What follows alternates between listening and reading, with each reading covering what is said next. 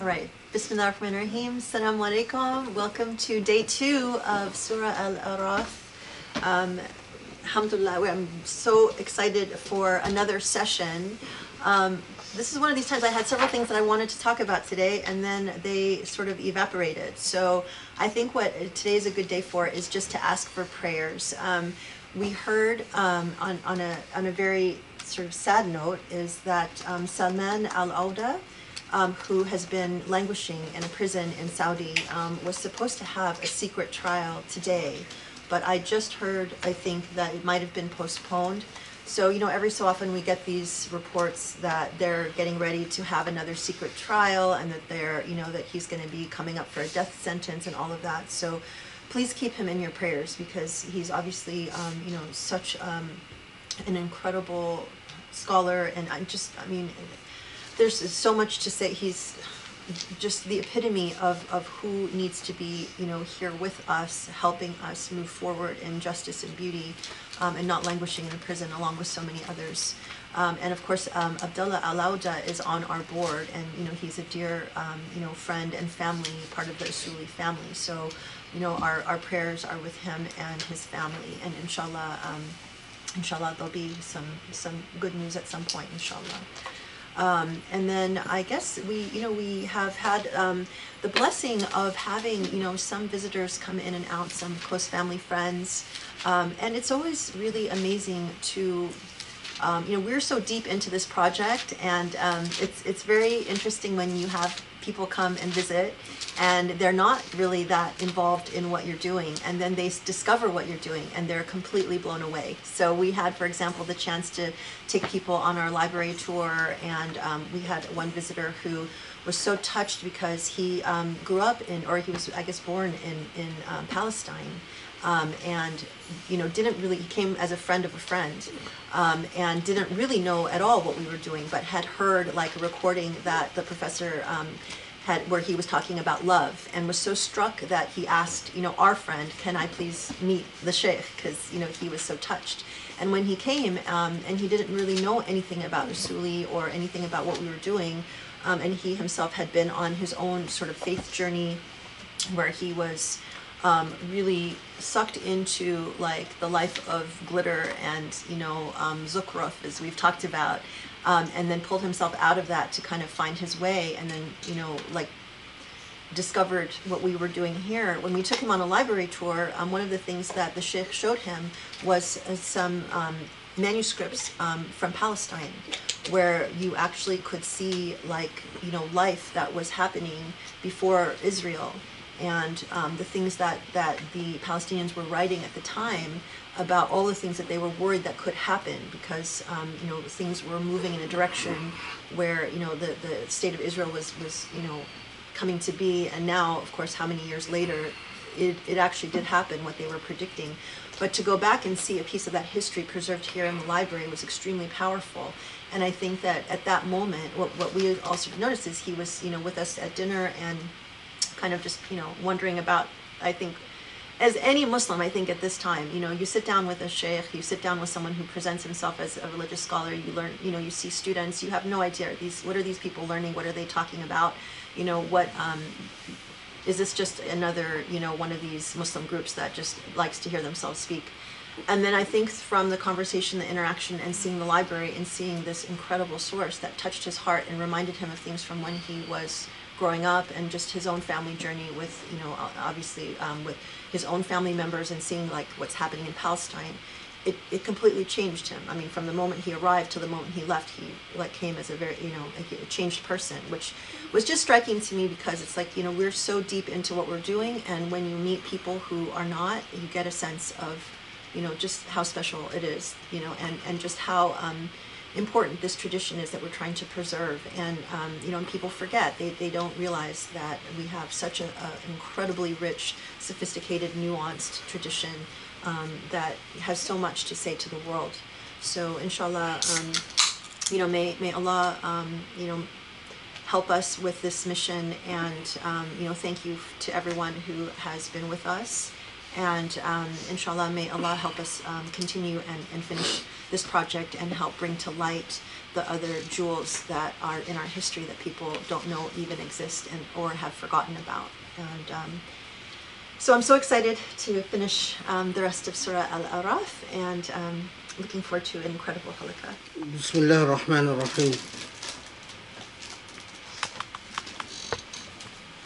سبحان الله العلي العظيم الحمد لله رب العالمين والصلاة والسلام على محمد وعلى آله وأصحابه وتبعوا بإحسان إلى يوم الدين اللهم اشرح لي صدري ويسر لي أمري واحلل عقدة من لساني يفقه قولي We are continuing inshallah with Surah Al-A'raf um, and I will not, I will uh, uh, reserve the summary till the end. Um, but remember that we said that Surah Al-Araf is not not from the late Meccan period, but uh, an unusually long surah from the earlier Meccan period. Um, and the title of the Surah Al-Araf comes in reference to the ayat that speak about a group of people who in the hereafter seem to be neither here nor there. Uh, they aspire towards heaven, but they can't quite get there. And they fear hell, uh, but they're not there. So their, their status is uh, in somewhat of a limbo. And as we said, that Surah Al-Araf then presents a number of narratives similar to Surah Al-Qasas, but the narratives in so far, the ones, the narratives we've dealt with, except for the creation narrative, the narrative about Adam and Hawa, um, Adam and Eve, the the all the prophets that Surah Al-Araf speaks about put in their best effort to guide their people, but ultimately they have to accept that their people will meet their fate, a destructive fate, um, not a good fate, after they have done everything that they can. Um, ultimately, they the the the the prophets with their small group of followers uh, are saved, but Surah Al-Araf doesn't tell us exactly the fate of the prophets and their followers after the destruction of their people. So the narrative often just simply tells us they're saved, but doesn't tell us exactly what happened to them after they're saved. Until we come to the story of Moses. And this is the story uh, in the Quran that is, uh, as I said before several times, that is most parallels um, the narrative about the Prophet ﷺ. Um, two prophets that Prophet Ibrahim salam and Musa salam are the two prophets who play a number of functions and a number of roles. They are advocates, they are religious leaders, but they are also um, military leaders, political leaders, which of course lays the groundwork for the Prophet Muhammad. And we with the Prophet Moses والسلام, we said that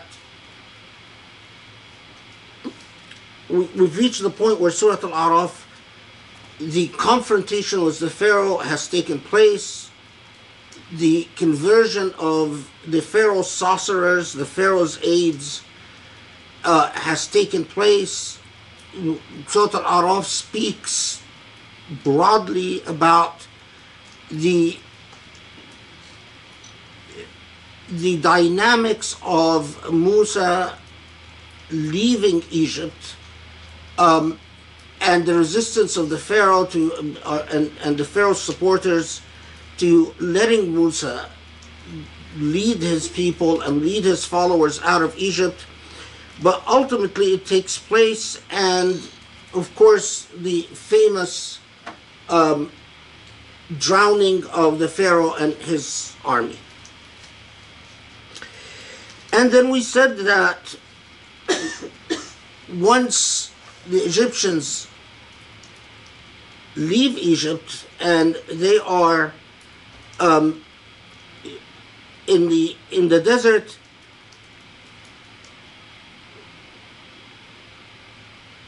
Musa salam goes to the mount to um, convene with Allah subhanahu wa ta'ala. And for the, he said he was going to be gone for 30 days, according to a lot of reports. Uh, but in fact, he is gone for 40 days, and the the fact that he didn't come back in 30 apparently uh, made many of his followers anxious, and rumors uh, circulate that something must have happened to him. But the most important event is that in his absence, although he left his brother Harun, Aaron, in charge, that in his absence, Surah Al-Araf doesn't mention a Samiri. Elsewhere in the Quran, a Samiri is mentioned, but led by this person called the Samiri. Um, the not all the followers of Moses, but a significant number of the followers of Musa alayhi salam go back to a form of idol worship. And we know from the from elsewhere in the Quran that they had, um, and I've talked about this before, that they had uh, um, pots and plates and um, things that they had uh, borrowed from uh, Egyptians when they left, or things that they owned, uh, you know, either. Uh, that they when they left Egypt, and they melted this material and built a something in the in the um, shape of a heifer, and it was built in such a way that it made a sound. There are a lot of fantastical stories about why the heifer made the sound, but none of none of it is reliable, and a lot of it is just um, directly the influence of um, biblical narratives. Um, and of course, Samiri or becomes the effective religious leader overthrowing Harun.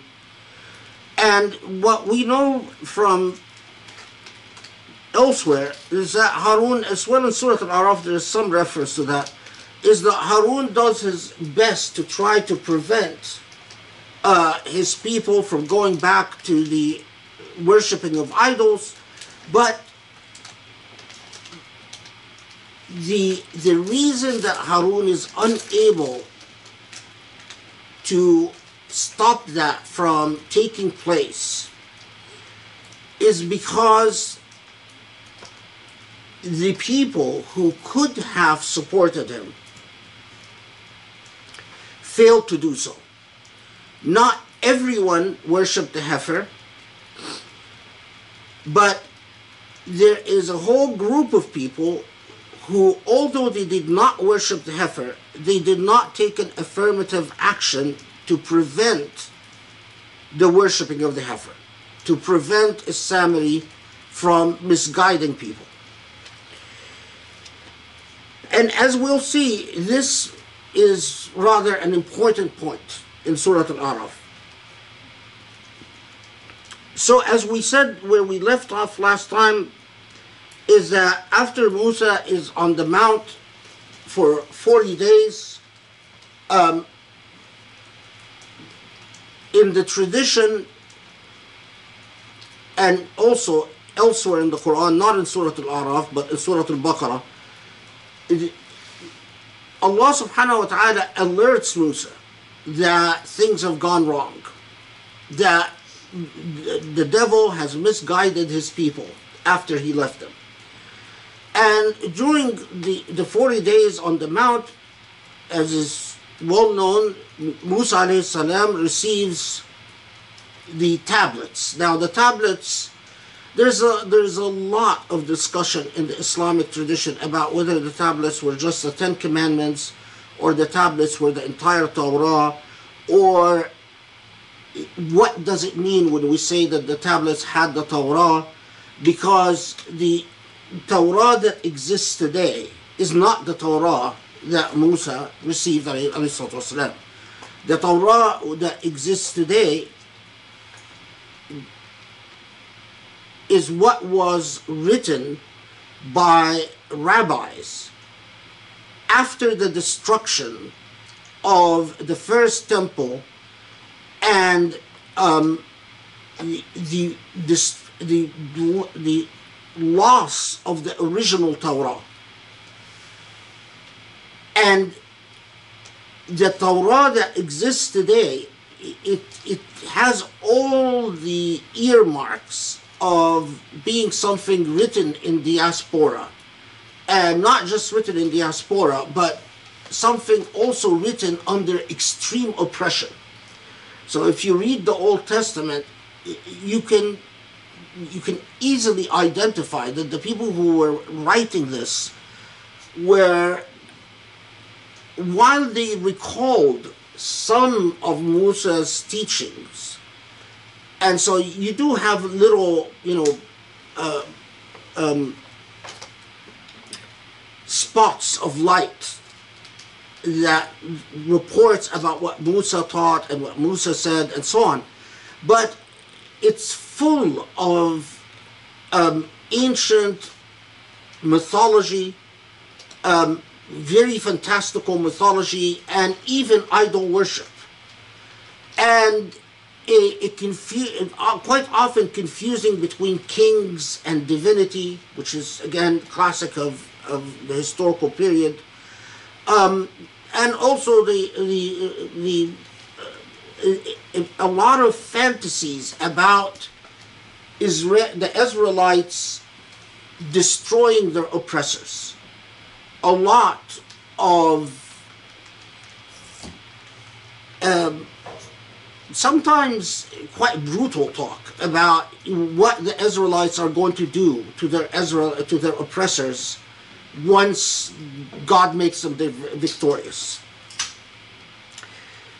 Anyway, so but so it's important to you know it's either what Musa alayhi received on the mount where the Ten Commandments, or more likely, in my opinion, he actually received the heart and soul of the Torah, a revelation that was written on these tablets. But he takes the tablets and he returns back to his people.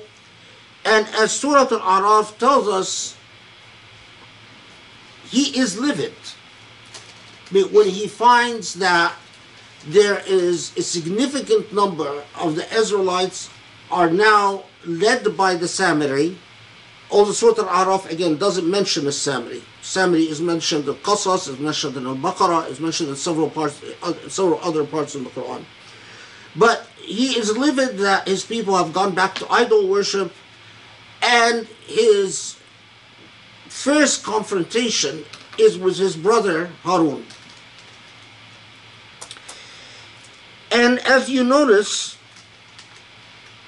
uh, verse 150, 151 or so, that he grabs his brother's head and he says, you know, how did this happen? Why did you allow these people to, you know, after God saved us, all- all we went through in Egypt, and after the, the, the miracle of parting the, the sea and all of that, and, and how could you allow this ha- to happen? And Harun t- tells him, you know, I, I've already استضعفوني they, they've, they, they've um, uh, overpowered me effectively they refused to listen to me and I didn't find support and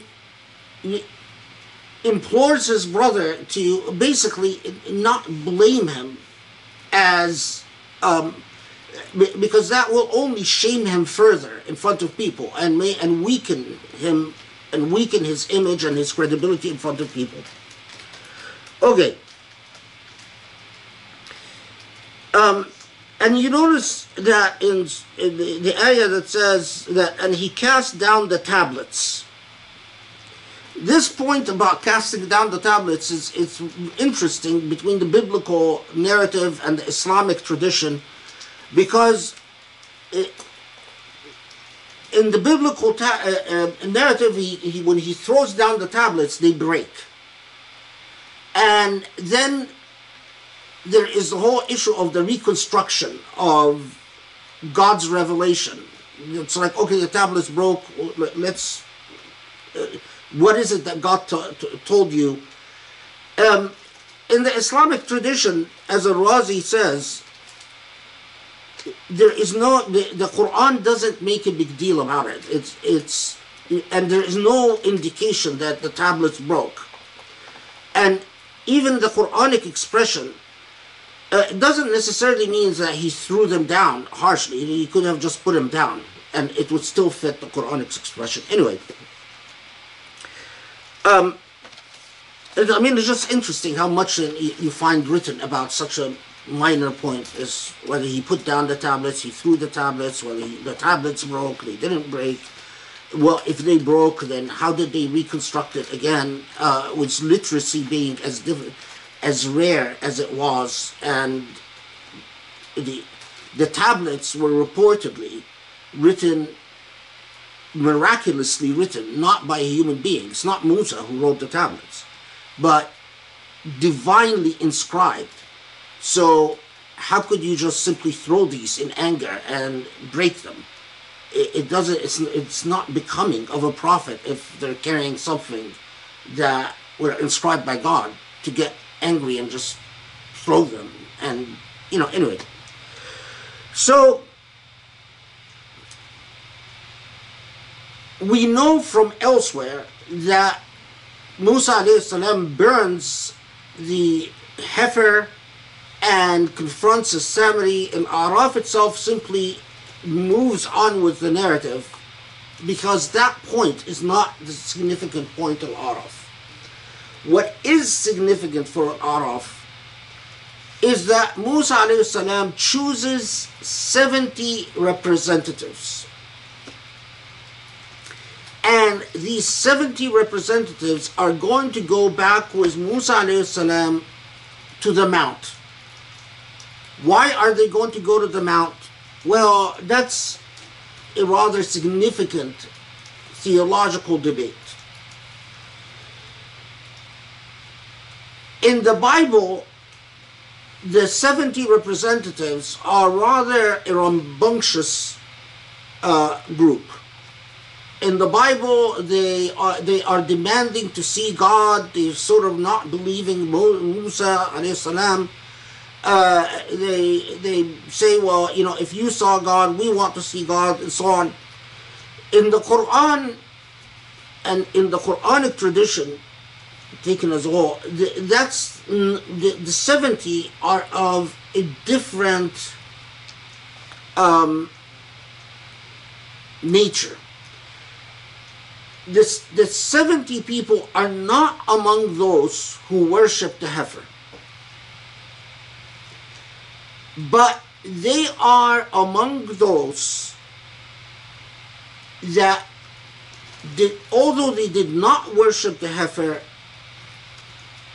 they did not stand up to prevent what was wrong. N- no one stood with, so if, if Musa would have tried to pick someone that actually resisted what was wrong.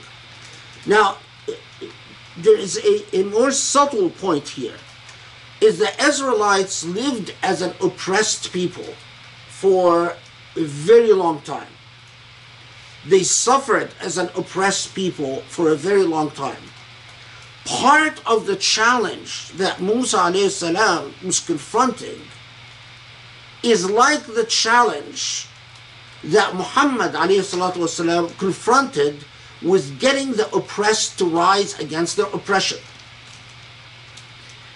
And when you have people that have been systematically oppressed for a very long time, getting them to have the spirit to rise, to, to actually actively take a stand against what's wrong is very challenging. And this is precisely what Musa والسلام, was confronting. Is that, well, why didn't you guys support Harun, Aaron, and prevent Isamari from misleading people? They are people that have learned apathy, that have learned being passive, that have learned being pacifist, that have learned to just say, well, let's mind our own business. And so, of those 70, 70 representatives, they're going to go back to the mound uh, to apologize to Allah subhanahu wa ta'ala, to repent for failing to act. Now, are you starting to see parallels? Remember, who are the people in the Araf? It is those people who are in a limbo, and we learned when we talked about those people in a limbo, they were people who saw what's wrong, who knew what's wrong or right, but failed to take a stand.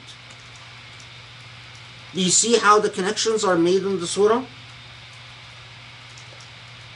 In my opinion, it's very obvious. There is no great mystery here. In my opinion, it's obvious. So, those 70 who, if you're reading the surah with your heart and soul and your intellect, is telling you they're basically going to be the Araf and the hereafter unless they change. So they go back at, to the mount. And then there is a debate in the Islamic tradition whether after, when they got to the mount and they started repenting, whether some of them impolitely asked Musa if they can hear God as well or if they can see God. Although there is nothing that reliable in the Islamic tradition because everything that is in Islamic tradition came from the Bible. What is known as the Israelites or Israeliyat, uh, the Israelite traditions. Uh, these are people basically that you know either read Hebrew or used to be Jewish and converted to Islam, and then they would borrow the biblical narratives and um, transfer them, uh, transplant them into the Islamic tradition. And the, the all these narratives, there there's a huge problem with their chains of transmission. So when you look at the chains of transmission, you can usually tell an Israelite tradition if you just know who the main transmitters in the isnad of al Israeliyat were. So certain names, when I see them in the transmission, or any expert would see the, the would say, oh, well, okay, so that's probably an Israelite tradition. Okay. But that's not the important point. The important point is you look at 155.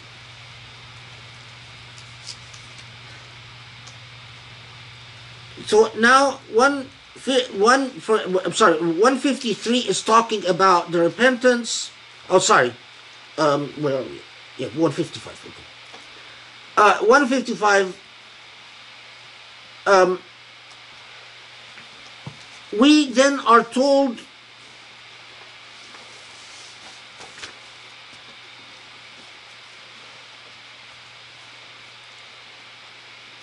Oh, uh, I'm sorry. Uh, let, let me take you because I forgot one thing. It, it's uh, uh, just bear with me because it, it's a, a bit of a um, if you look at 149 ولما سقط في أيديهم ورأوا أنهم ضلوا أنهم قد ضلوا قالوا لئن لم يرحمنا ربنا ويغفر لنا لنكونن من الخاسرين 149 And when they wrung their hands and saw they had gone astray, they said, If our Lord does not have mercy upon us and forgive us, we shall surely be among the losers.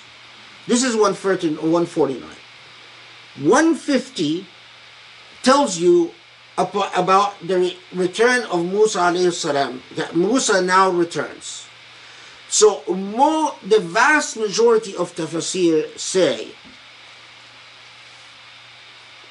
the question is who is 149 referring to? Yeah, it is people that they realize things have gone wrong and سقط في أيديهم سقط في, في أيديهم is an, is an amazing Quranic expression that it's like saying they realized the disaster had just fallen right in their lap. Right? And also, it means that when, when you get extremely worried, you bite on your hand. Anyway, but 149 tells us about a people that noticed that things have gone awry. Then 150 tells us Musa salam returned. So the most tafsir tell you, well, although 149 talks about a people that realize the disaster before Musa comes, most tafsir tell you that in fact the way you should understand this is those who, re, who those who realize the disaster only do so after Musa comes. Did everyone follow that? So although 149 seems to be saying there are a group of people who basically uh, realize the problem before Musa had returned most nearly all the tafsir tell you no the way you should understand it is Musa came first and then they realized the problem. I think that's twisting the meaning of the text. Because if you read it it says that there are a people fi aydihim that they they they realized the problem. Then Musa came back. So how can we project backwards? So what does it mean then? Why did the why did the Mufassirun read it this way? Because they thought that well, no one among the Israelites repented until Musa came back. But that's not actually true. What they're ignoring or what they overlook, what the tafsir overlook, is that if you read the tradition carefully, the it's people who were selected as the 70 who are going to go to the mount. They realize that things have gone wrong But what the sin that they've committed is that they did nothing to prevent it. And I'm going to show you later on in the surah more on this. So, the problem that and the importance of 149 where it tells you ولما سقط في أيديهم ورأوا أنهم قد ضلوا قالوا لئن لم يرحمنا ربنا ويغفر لنا لنكونن من الخاسرين It is talking about a people who realized that things have gone wrong and in fact said, if Allah doesn't have mercy upon us, we're lost. Even before Musa came back. But that's the nature of apathy. The nature of apathy is that you would realize things are really wrong, but you don't have the guts to do anything about it. So you do what they did. And just say do nothing. You don't support harun. And you don't you're not sure what happened to musa. He's late. He was supposed to come back in 30 days and now it's been 10 days over and this is a desert. And before the invention of modern technology and when someone is late in the desert most of the time it means a disaster happened and you're never going to see them again. You know they're they could be attacked by back then there were more wildlife in the desert than there is now. Um, you know, they could be attacked by an animal, they could be lost in a, in a storm, they could freeze to death. The dangers of the desert are endless. But the critical thing is that although they sukita fi aydihim, a very powerful expression, you've realized how how wrong things have gone, but you're exactly like the people of the Araf you you remain like, well, you know, what can we do? We're just, you know, we're just a weak bunch. It's all the young people. There isn't the tradition. It says that those who realize things have gone wrong were the older people, and those that worship the heifer were the younger generation. And there is a not reliable tradition, but a tradition that says that the older people were afraid that if they confronted the younger the generation, which is was led by the Samiri, uh, that they would be beaten up. That they were not a physical match to the younger, you know, more physically able generation that have, have worshipped the heifer. Anyway, okay, so now let's go back to 155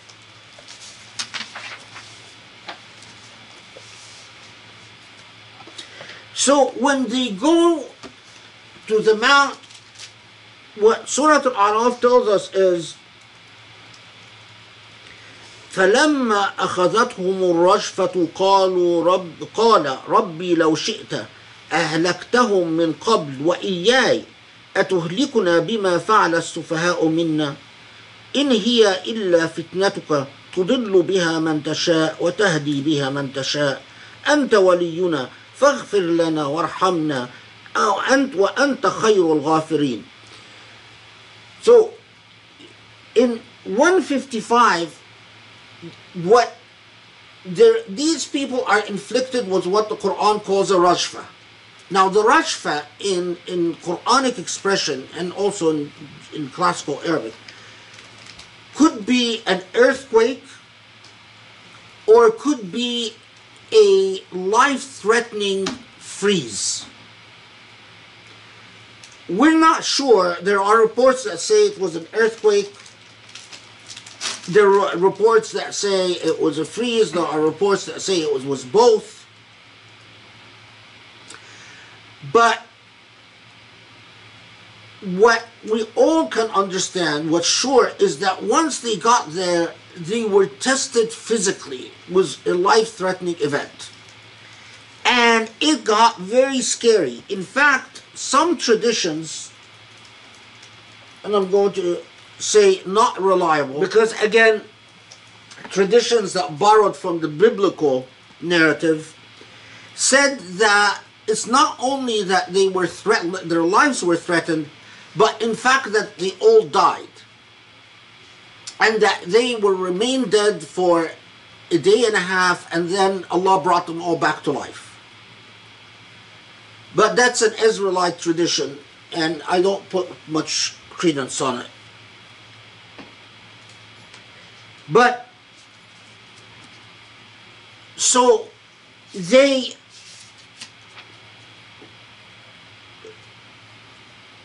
when they confront that life these life threatening events Musa alayhi salatu wasalam supplicates to the Lord that prayer أتهلكنا بما فعل السفهاء منا is probably uh, again one of the most famous in in in the in Quranic literature.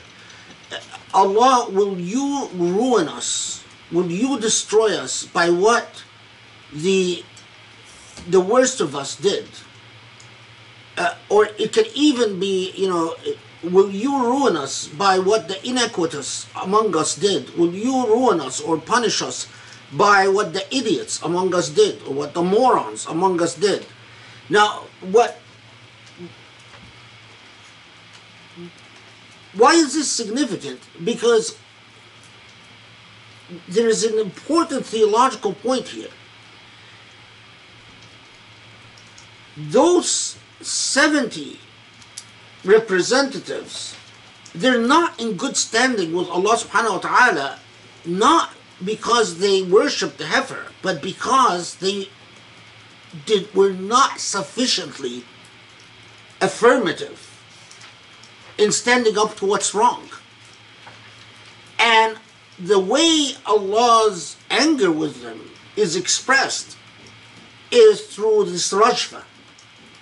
And look at Moses' supplication, how beautifully um, humble it is. فتنتك تضل بها من تشاء وتهدي بها من تشاء. Allah, I know that this is a test, and I know that this test, you, you have every right to test us, and in fact, you have every right to punish whoever and to reward whoever. أنت ولينا, but we have no one else to turn to but you. فاغفر لنا, so forgive us, وارحمنا, and have mercy upon us. وأنت خير الغافرين, and you are the most forgiving. Very different, by the way, from the biblical narrative. Musa's um, humility with his Lord is very different than the biblical narrative. Again, if if if it was Muslims who were writing their history and writing the, the most scholarly, most influ- influential scholarly works about their own theology, um, these points would become common knowledge to everyone. But uh, unfortunately, the most influential works are not written by Muslims, they're written by non Muslims, as Edward Said used to call them, Orientalists. And um, points like this, you know, don't, don't get much um, airtime in our modern uh, Islamic epistemology. Okay, so I don't want to belabor the point, but I want to emphasize it so it's clear. The 70, because of their apathy, they had to repent for their apathy. And that's the connection to the Araf. And indeed, they are tested. Remember that we are the Quran tells us that the Rajfa or the people of Salih alayhi the Prophet Salih were destroyed by Rajfa. So when the Quran says that people were punished by Rajfa or were tested by Rajfa, it's a big deal. It's not just some, um, you know, it's not like just being in a turbulent sea and praying to God, you know, let the storm be over. Um, okay. by the way, uh, you look at 156, which واكتب لنا في هذه الدنيا حسنة وفي الآخرة وفي الآخرة واكتب لنا في هذه الدنيا حسنة وفي الآخرة إنا هدنا إليك.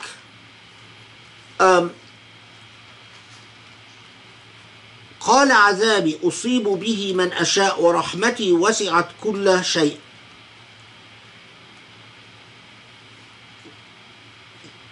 Two things. That that prayer in a different form um, وأتنا في الدنيا حسنة. here in, in Surah Al-Araf what says والآخرة meaning give us a hasana hasana is a reward reward us or give us blessings in this world and in the hereafter this is this was among the favorite du'as of the Prophet ﷺ. So if you don't do so already, praying, doing the dua, Allahumma atini fi dunya hasana wa fil akhirati hasana, uh, is a beautiful dua. Uh, second, 156 is the dhikr for this surah. Uh, third, look at so Allah's response to Musa's prayer, salam, is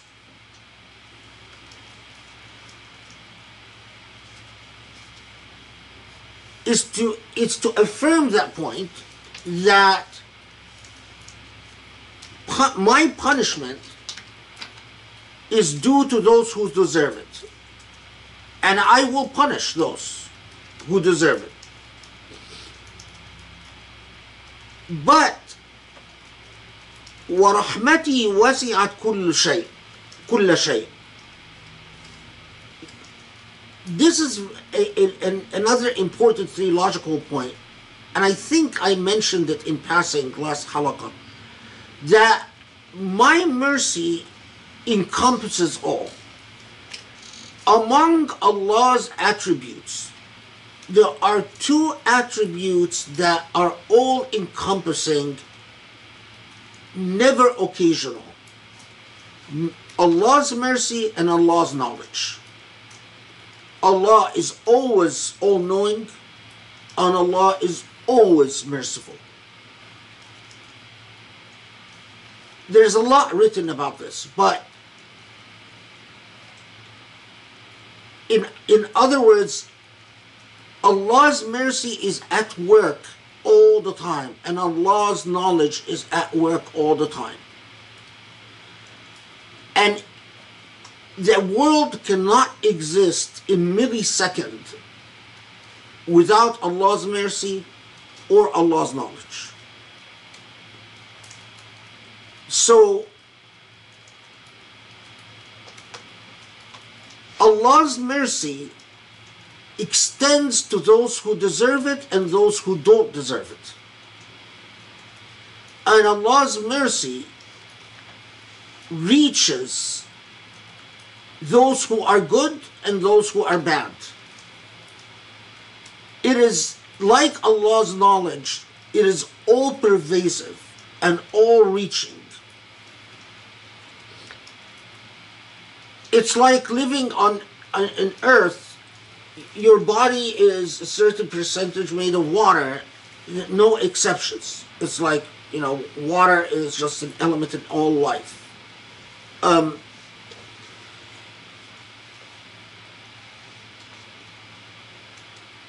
there is so much in Islamic theology written on this, and one of the uh, uh, it's da- it's uh, downstairs. Uh, there's a 12 volume work on Allah's attributes called Asma'ullah Husna, Sharh Asma'ullah Husna, which um,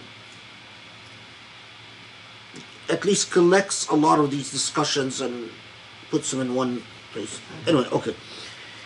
So let, let's move on.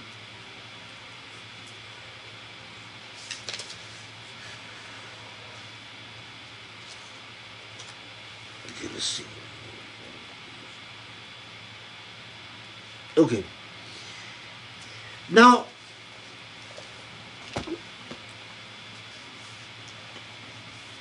as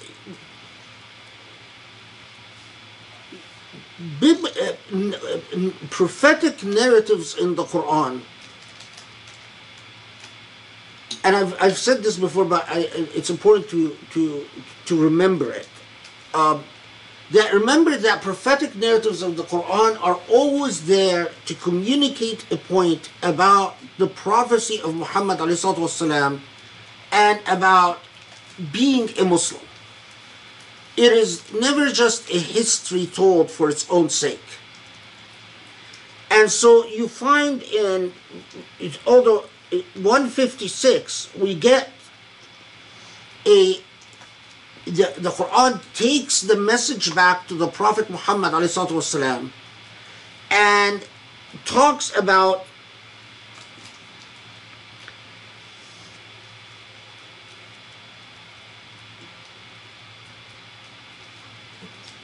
the relationship of the Torah and the Injil and the, the Old and the New Testament to the prophecy of the Prophet ﷺ.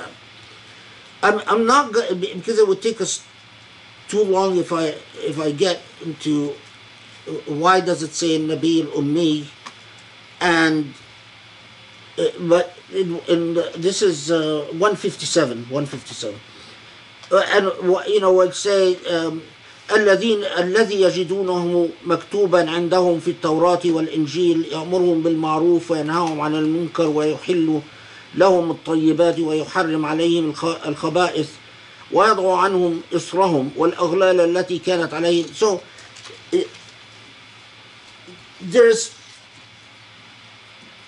a reference to a Nabi al-Ummi which mo- most of the times is translated as the illiterate prophet but it also can be translated as a, the communitarian prophet or the, the prophet who comes from one of the people.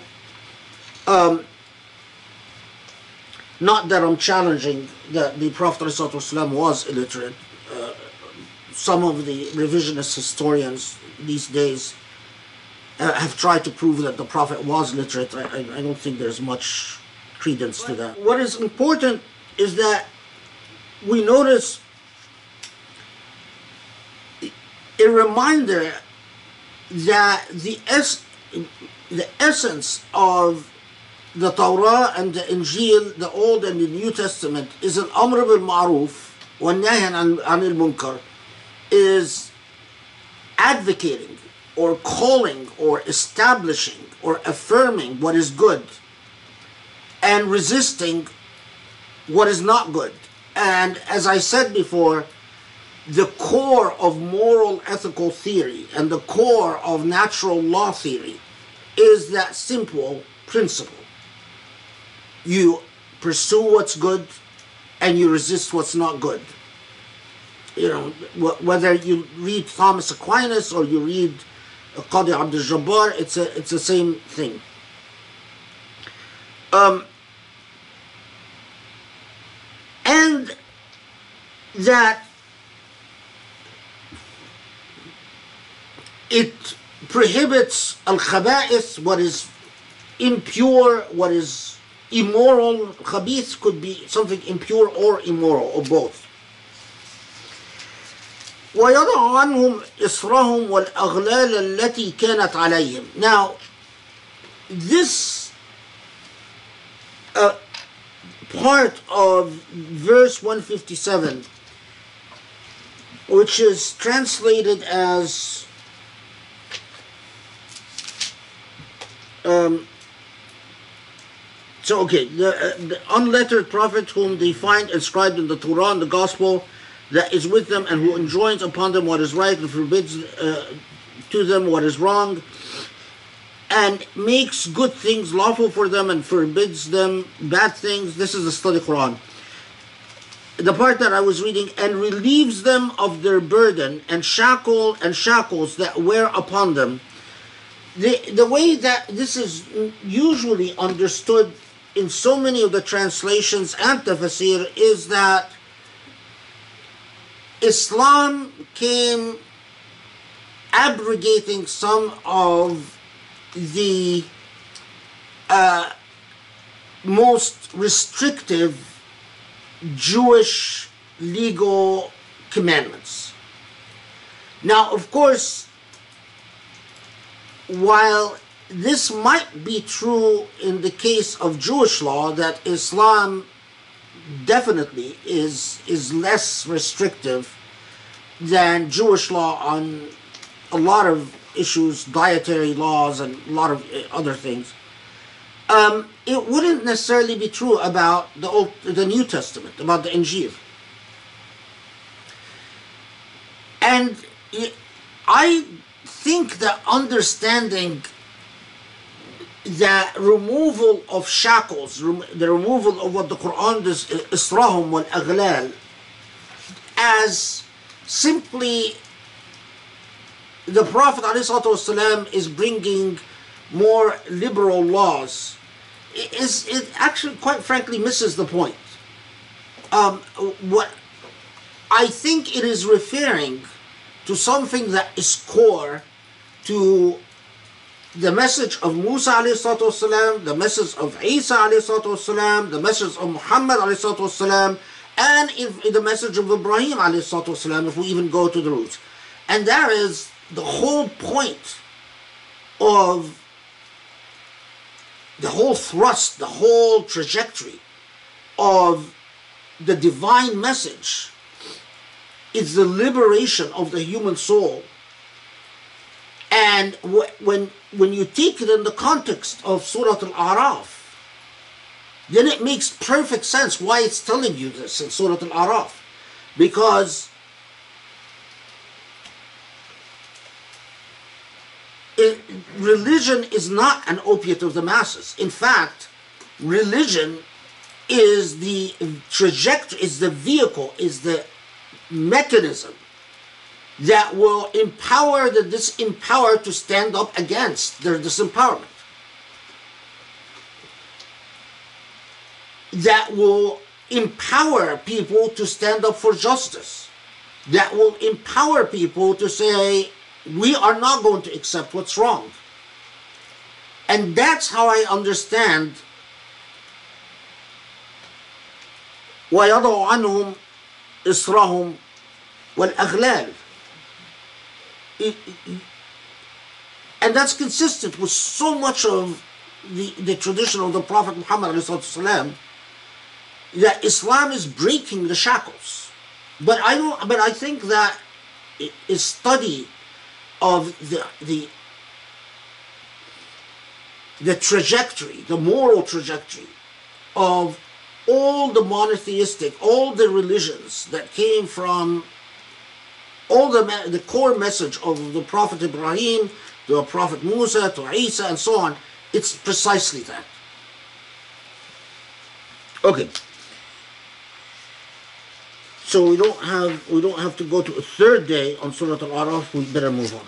In passing, uh, let me just uh, flag notice um, 159 ومن قوم موسى أمة يهدون بالحق وبه يعدلون that in this interjection or, or in this um, it, it's not really a digression but it, it, this interlude where the Quran interrupts the narrative about the 70 representatives and and Musa and brings it back to the message of Muhammad والسلام, and it's like saying, remember, I'm not telling you the story so to entertain you about history. I'm telling you the story so that you reflect about upon what you have at hand. And that is this message that you're receiving called Islam. Um, typical of the Quranic moral outlook is that it will always, whenever it, it is talking about how it, it, it, it could talk about a past nation that has been destroyed. And then it just tells you that it's been destroyed. But if it talks about a nation in the past that continues to exist, and it talks about their moral failure, it will invariably remind you that the picture of moral failure is never absolute. It will always remind you that yes, there is this moral failure, but remember, don't start effectively, don't become an extremist, don't make generalizations because there are also very good people. Which is something that in in in in the use of in the epistemological systems of the world didn't in, didn't enter human discourse until the 20th century. I mean, that way of saying, don't generalize, even up to World War II. I know that you would think, oh, it's no big, uh, what, what? This is a big deal. Absolutely, you you don't realize how the human mind through history, the concept of someone to, saying, don't generalize, qualify what you say, is something that like like scientific in- inventions, something that didn't enter human language till very, very, very recently. People spoke, people felt throughout human history, felt entitled to make generalizations. And no one thought, not the Greeks, not the Romans, not the Byzantines, not, no, no one thought of saying, well, his generalization is inaccurate because actually the systems of knowledge that used to exist said that as long as there is a general trend, then the exceptions are not worth mentioning. The exception to a rule are not worth mentioning. And this, by the way, affected the way that Roman law was written, for instance, or that old legal systems were, were written. It took human development a lot for us to say when you write a law, it's very important that you remember the exceptions. It took human development a lot to get to the point of saying, well, you know, generalizations are dangerous. It, it's it. So the fact that the Quran does this should you should pay attention to that because you're seeing something that is again, if it was Muslims who wrote the systems of knowledge, this would have received the attention it deserves in in um, but because again Muslims are are not the ones who control the the, the sciences that flow about their own tradition um, so when it when it just interjects and says ومن قوم موسى أمة يهدون الحق وبه يعدلون that, that no from those who follow Musa now of course because the commentators on the Quran were often not as advanced as the Quran so a lot of the commentators looked at this and said well, it's saying that at the time of Moses, there were some of the followers of Moses who, um, people who pursued the truth and pursued justice, but it can't apply to later generations. And of course, they're wrong The Quran is clear. Okay. So then we go back to the narrative of Musa والسلام, again. And it tells us that and we'll deal with this inshallah the, the, the 12 tribes um, of the breaking in in um, because it comes up again in Surah Al-Baqarah or it comes up in in in a, in a more direct way. But there are the the followers of Musa wasalam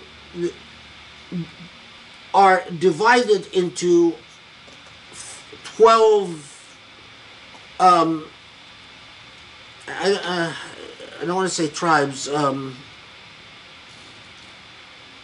12 groups let's just say. And there is a quick reference to the Ayun Musa or the the the uh, another miracle where there are 12 springs of water that sprout in the desert and that each of the uh, each of them have their own um, water source. Uh, these these 12 springs still exist till today but in an abysmal neglected state unfortunately. I think that the last time i i was there i don't know how it is now but because it was uh, uh, some time ago um the um the, there was like one of the wells or one or two that were dug up and, and cleaned from all the trash and all the dust and all the and made into a tourist attraction and the rest were neglected. I, I don't know if it's like that but it's sort of it's they're not they don't have they're, they're no longer um, uh, there's no water in them but you could see the the where they were the, the actual holes when I when I visited, um, this was many years ago. I don't remember how long ago, but there there were a bunch of uh, there were all these evangelical groups of Christians who were literally camped next to uh, the holes and singing biblical songs the whole time. They were like holding hands and swaying and singing.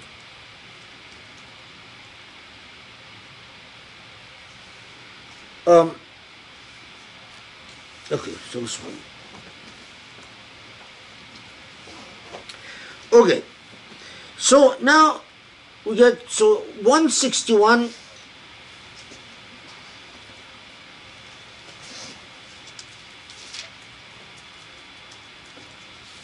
What time is it?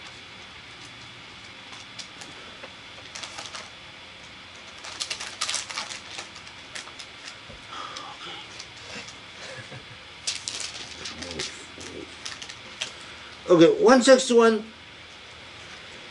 And when it was said unto them, Settle in this town and eat of that which is therein wheresoever you will, and say, "Rum- Hitta, وقولوا Hitta, and enter the gate prostrating that we may forgive your iniquities.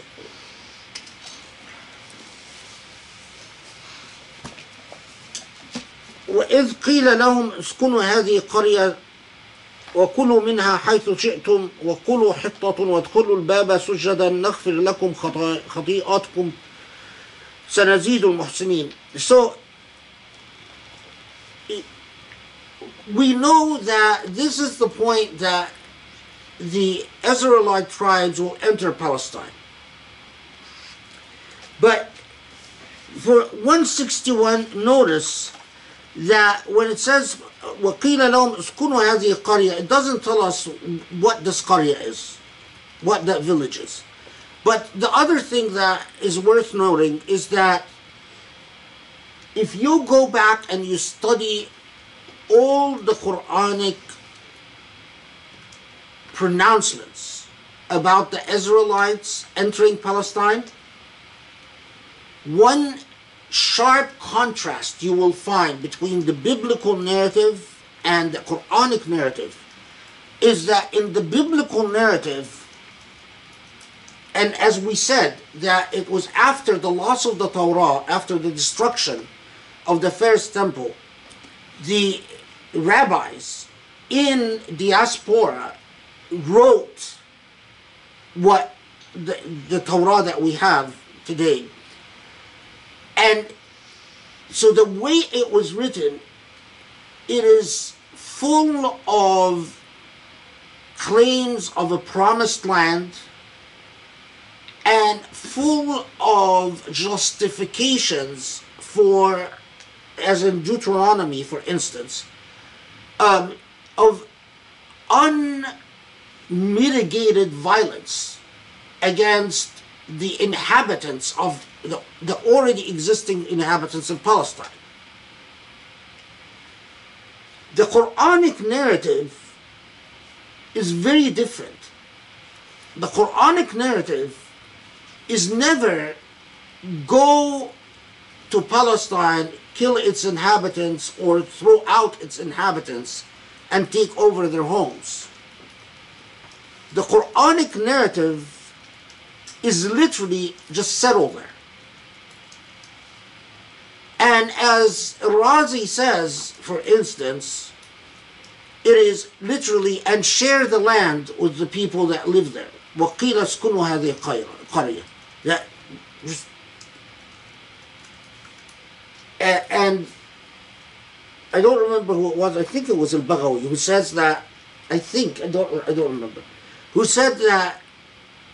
And of course, if you are invited to to to go live somewhere where people already live, immediately it is understood that you must follow all the good manners of being a guest upon people that are already living there. So, in other words, adab al-diyafa, as he as, uh, that um, that you know you you you you you have to you can't just steal land, you can't steal property. That, in other words, that nothing changes the nature of the moral order. Um, I'm surprisingly, I've never seen a modern scholar point out to this really obvious point that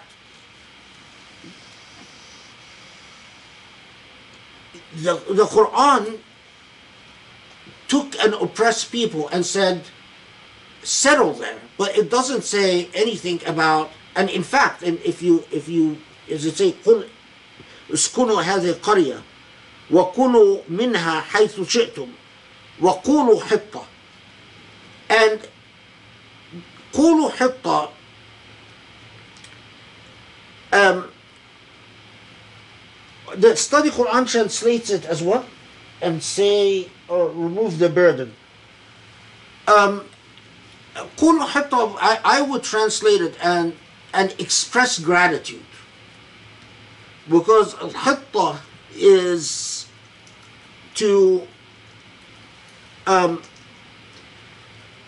it could mean and remove our burdens it could mean and remove our sins or it could mean and be properly grateful and i think if you look at the context properly grateful makes the the the, the more sense to me okay and وادخلوا and and وادخلوا الباب سجدا now there is a I, I I'm not going to say anything about its reliability because I don't know, but um, the there is a, a tradition that said that as people settled in Palestine, that Musa would tell them say hitta. Again, as we said, be and that's part of the reason that I believe it means be properly grateful, and that those who had started to once they've enjoyed settled life had started to deviate from the path again, started to rebel against Musa, would instead instead of saying hitta would say hinta. They sound like the same as only difference is the, the noon. And they would say hinta to mock um, the command to say hitta. And hinta means um, um, it, I mean it, it's a food stop, substance so it doesn't mean anything it actually means um, uh, one of its meanings is what, what do you call that thing you put on your uh, huh? gloves? Like what you used to dye your hands with. Uh, Henna? henna, henna. Okay. Okay. So after the Israelites settle and their life starts becoming regular and consistent again, like a lot of oppressed people and apathetic people,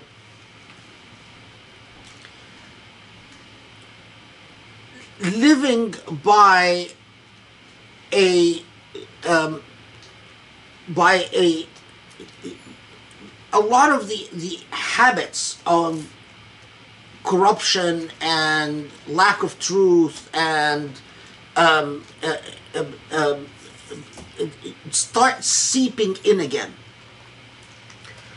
Um, فبدل الذين ظلموا منهم قولا غير الذي قيل لهم فأرسلنا عليهم so in the interest of time is that they there is a significant drift back to disobedience, lack of gratitude, and immorality.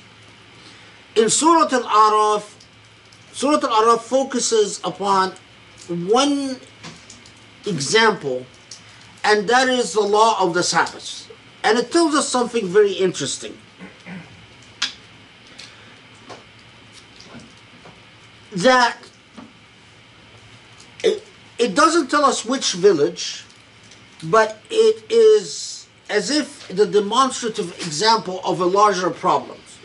First, it says, فَبَدَّلَ الَّذِينَ ظَلَمُوا مِنْهُم that, that those who were inequitous and unjust started changing. And God had given the Israelites the law of the Sabbath, meaning that they are not supposed to work on the Sabbath and they're not supposed to hunt or fish. Uh, there are tr- traditions that you'll often encounter that tell you that part of their infraction is that God told them the Sabbath is on Friday, but they didn't want Friday; they wanted Saturday. But none of these traditions are unreliable, and don't don't put any weight on them. Don't rely on them.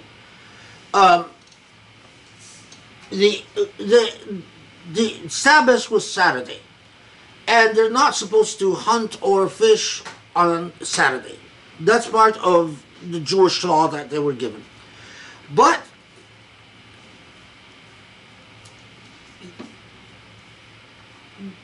what this village started noticing, and again the, the allegory here is, is important, is that it looked like it would be very gainful fishing if they fished on Saturday. Now you can understand it as a test from God that God would actually make the fish, you know, jump out of the water on Saturdays, or you could understand it as something that they convince themselves of. Who knows? But the point is, is that they started saying, well, you know, how can we let this economic opportunity be lost? How can we forego this opportunity to make some really good money? And so they started fishing on Saturdays. And when they did so, they put financial gain ahead of religious law. The moral of this lesson, because Surah Al Araf is full of moral lessons. Remember what we've encountered before the lesson against political opportunism. Just because something is going to make you more money or something is going to be put you at an advantage at an advantage politically it doesn't mean you have the right to say to the laws of your faith and ethics of your religion that they don't matter or we can we can claim an exception because it would be um, it would be to our advantage to do so. This is taken as an example, and I wouldn't understand it literally as the only infraction because then because the the uh, the Quran talks about many infractions but the core of the infraction is being, as Surah Al-Araf itself will tell us in a second, is that sense of entitlement that when um, a people who have been suppressed for a very long time and suddenly they are running their own affairs, um, you find often as you often find with, for instance, people who become rich very quickly, a sense of entitlement, uh, a sense of taking things for granted too quickly. Um, we also noticed this with Muslim countries that had been colonized for a very long time and became uh, independent. Um, immediately, when they were in charge of their own affairs, what what prevailed was corruption and um, not a good civic code of conduct that allows people to manage their affairs ethically, but rather a moral confusion and opportunism and so on. And in in the modern age, we know enough from the field of sociology to know why that happens. Anyway, so look at 166. Let's see how they translate it. When they were insolent concerning that which they had been forbidden, we said unto them, Be apes outcast. So, unfortunately, you, there are a lot of modern Muslims and some pre-modern Muslims that believe that God punished those offending Israelites by transforming them into apes. Um, both in terms of chains of transmission, that's not, you can't put any weight on that. But but there is another point. And Razi makes this point rather well in his discussion on this verse that this was a figure of speech as to in the same way when I say you're a donkey or you're a dog, it doesn't mean that I'm saying you're actually a donkey or a dog. When I say kun kun kalqird or kun qird. What it meant is that they became, from a moral perspective, exactly like apes living for their simple passions and desires without reason or principles.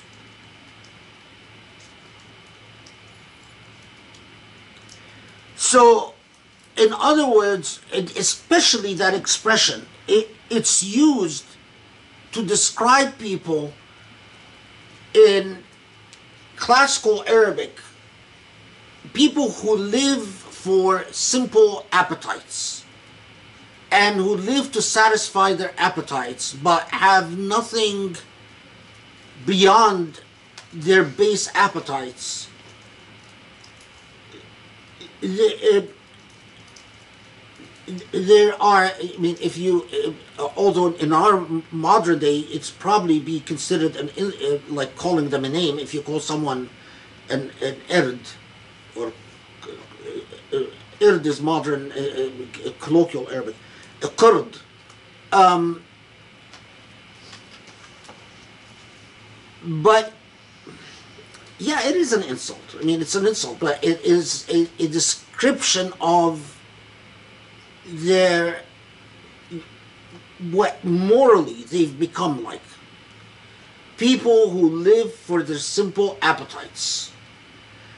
And but there was no one was you know uh, um, uh, you know as if sorcery turned into an into an ape and jumping around and uh, that's that's not justified. And of course we it is not all the followers of Moses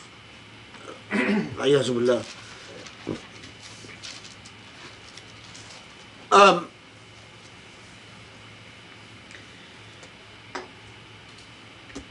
oh, not all the followers of Moses or not all the Israelites, but it was those the description of kunu qirdat al khasi'in, a description that applies to those who deviated from the path, people who seem to be living for their appetites and not any principles. Okay. And then if you look at 167, 168,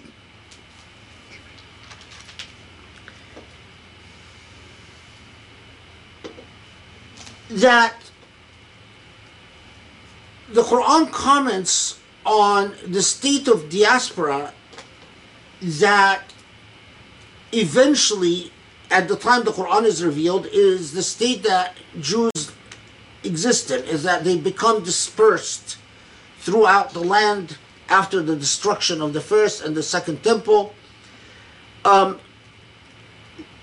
because the Bible says the same thing about the diaspora and why the diaspora, till today there is a a a, a, um, a school or a sect in Judaism that opposes, for instance, the establishment of the state of Israel because they see this as a direct contradiction to what the Bible says the the the the return of Jews to Palestine is not supposed to take place until certain historical precedents take place that haven't take, taken place.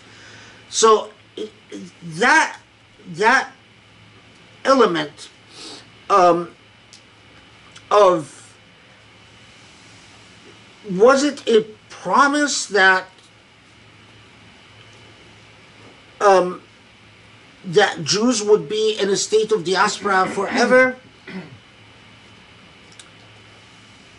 I don't. It, it, it, what it says is قطعناهم في الأرض, meaning that they will be dispersed in the lands diaspora is a loaded term because it it assumes a dispersion from one particular area.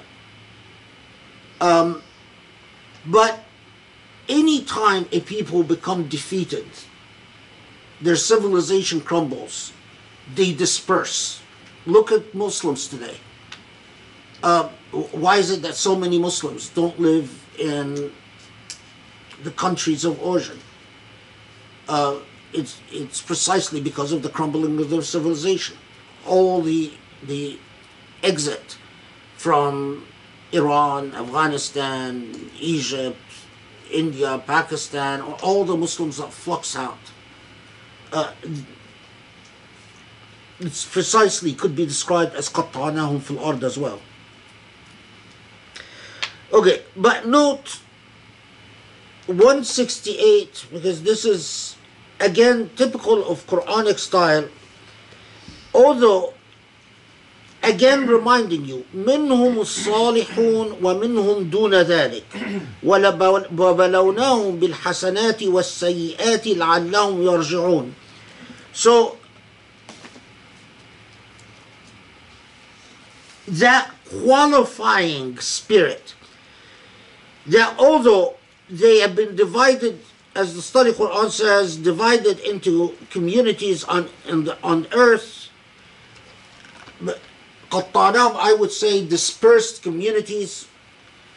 But وَمِنْهُمُ الصَّالِحُونَ Some of them are righteous and some are not. stating the obvious qualifier.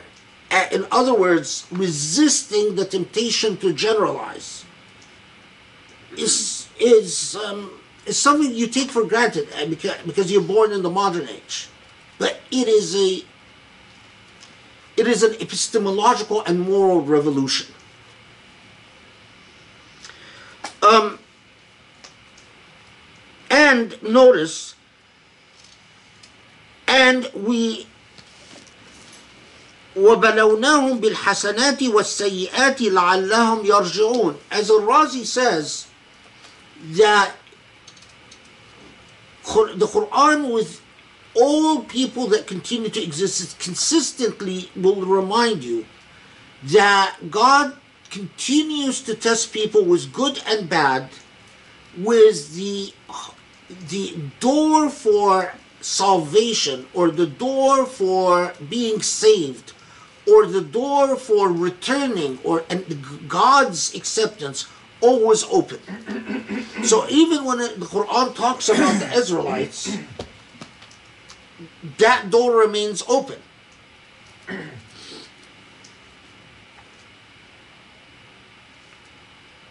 Okay. Then we come to 169. I don't mean to go verse by verse, but I'm, I'm, I'm, I can't skip any of these verses, so I'm forced to deal with them. Uh, but as we get, as we, when we get done with the story of the Israelites, we will be able to skip quite a few verses. 169.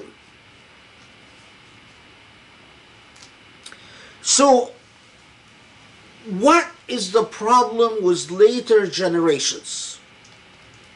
Or one of the problems, and remember, the Quran, whenever it tells us about a problem with a past people, it is telling us to teach us something.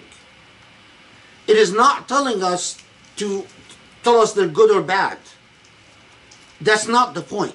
The point is what you learn from their experience. So we learn from this experience, we've learned something about God's law, taking liberties with God's law for political or financial gain. We've learned something about that even if you're lost, even if you are condemned, the doors of salvation are always open. We've learned something about what happens if you don't have God's support and God's mercy, that you can become scattered and dispersed and lost as we are today, unfortunately. We now learn something very, another lesson that's very important that later generations فخلف من بعدهم خلف ورثوا الكتاب يأخذون عرض هذا الأدنى ويقولون سيغفر لنا وإن يأتهم عرض مثله يأخذوه. ألم يؤخذ عليهم ميثاق الكتاب أن لا يقولوا على الله إلا الحق ودرسوا ما فيه والدار الآخرة خير للذين يتقون أفلا يعقلون. So problem with later generations is that they would take kitab, a kitab, the book, which means a revelation, which means God's law, which means the entire, could even mean the entire tradition. And they ويأخذون عرض هذا الأدنى they would take the the um, they would take uh, the uh, study Quran says the ephemeralities of this lower they grasp the ephemeralities of this lower world. Uh, that's one way to understand it but Arda Hadar Adna is that they would take what the, the least that you can take. In other words, it's like watering down God's law and watering down the divine will and watering down the the imperative of the div- revelation to the least demanding that it could be.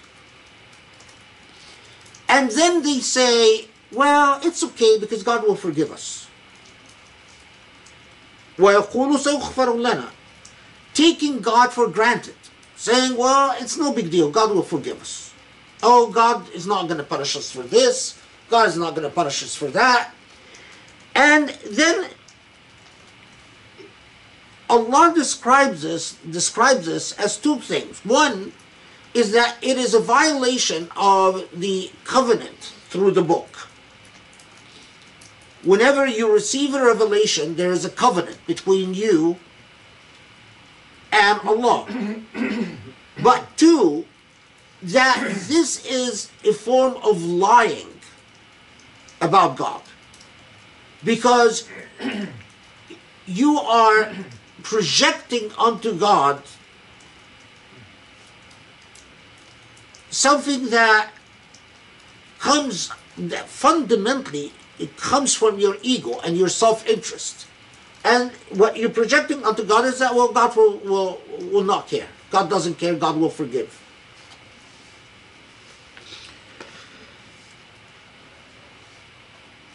But again yet again the quran reminds you lest you become taken by generalizations والذين يمسكون بالكتاب وأقاموا الصلاة إن لا لا نضيع أجر المصلحين it reminds you again that qualifier but those who faithfully follow the book and establish prayer we don't waste the reward it, it, it is it's just amazing that it's like the, the, the Quran, re, it's like the Quran refuses to make you simple minded.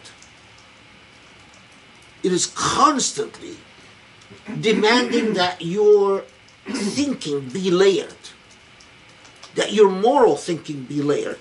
In 171, let's see how to study Quran translated this one. Well, it just says, and we lifted the mountain above them as if it was their canopy. Okay, uh, 171. uh, There is a interesting debate in the Islamic tradition uh, because the Quran says, and we lifted the mountain above them as if it was a canopy.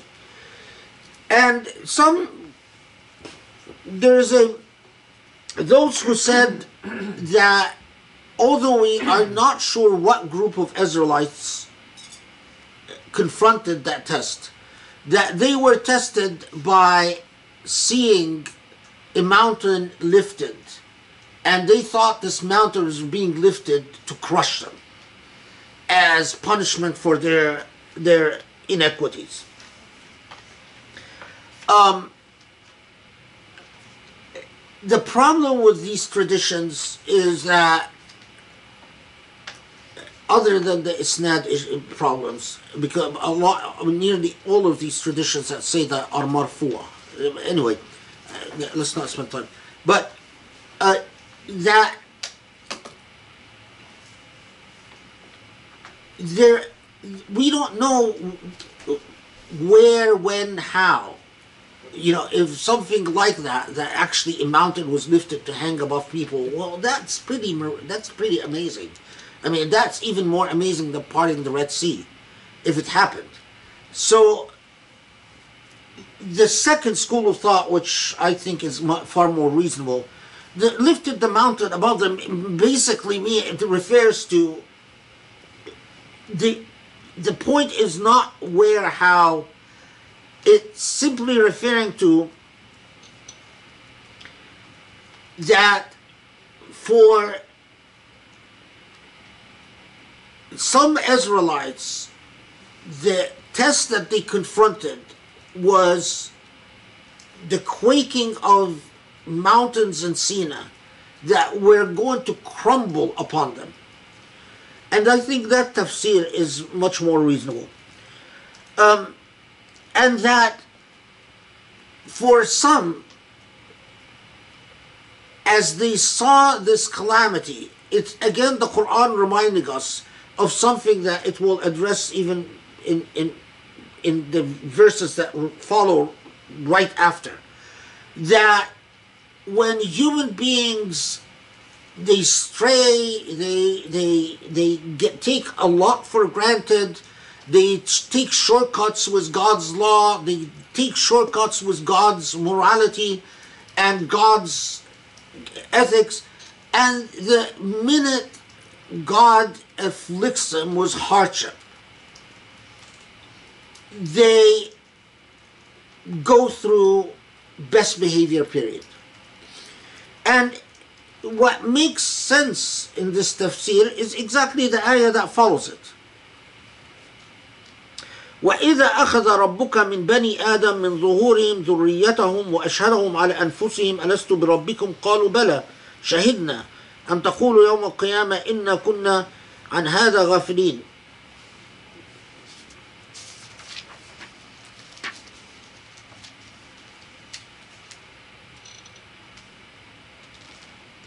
um, okay.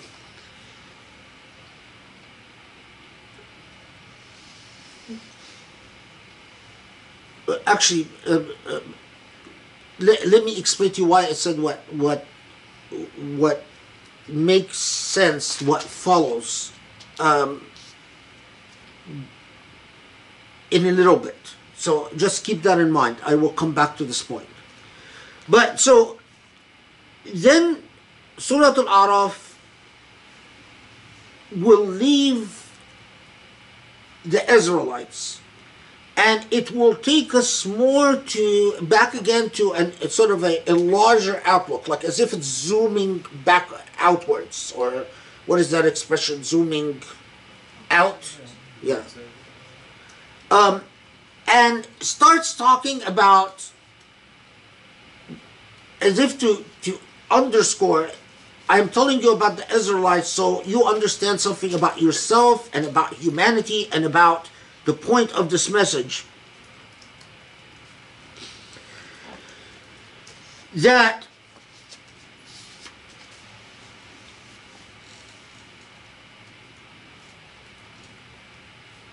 human beings, the dynamic is that there, like what happened with the Israelites, there is an implied covenant, a what is called pre-temporal covenant, covenant, a primordial covenant that that goes back from the moment of creation, and that covenant is the bond between you and your Lord.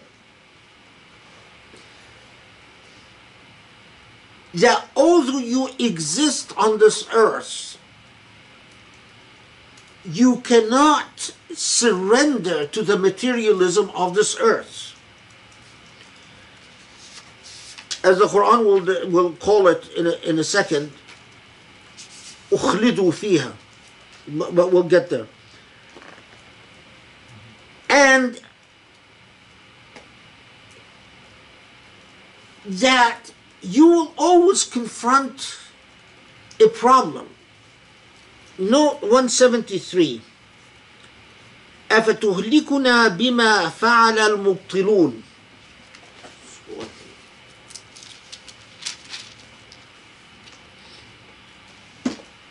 Will you destroy us for that which the falsifiers have done? Mubtilun is not necessarily falsifiers. Mubtilun is people who um, stubbornly or stupidly go array. It comes from the word batil. Batil is something that's wrong. And mubtilun are consistent wrongdoers. Now, of course, this this expression, "Are you going to destroy us by what those who are wrongdoers have done?" reminds you of what the prayer of Musa salam when he goes with the 70 representatives and they mm, confront a severe test and he says are you going to punish us by what the astray among us have done? So you start getting even the picture starts becoming clearer and clearer that you are confronting this dynamic of consistent dynamic of what are if i would put it simply what are the if if you are on a ship as the prophet ﷺ said in one of the hadiths that if you are in a ship and you are uh, riders on the ship, but there are people on the ship who are going to sink the ship, what are you going to do?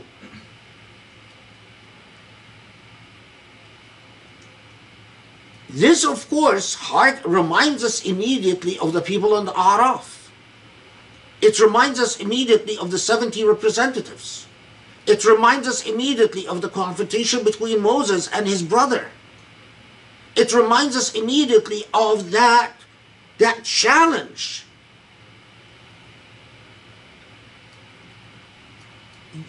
People are going to need God. And then when people turn to God and will say, things are going really wrong because there are people who are leading us to the wrong in the wrong direction but that supplication, God, are we all going to suffer because of what the evil among us did? God, are we going to suffer because of what the unjust among us did? God, are we going to suffer because of what the ignorant among us did? That begs the question, as will come in a second, well, what have you done about the unjust, the ignorant, the evil among you?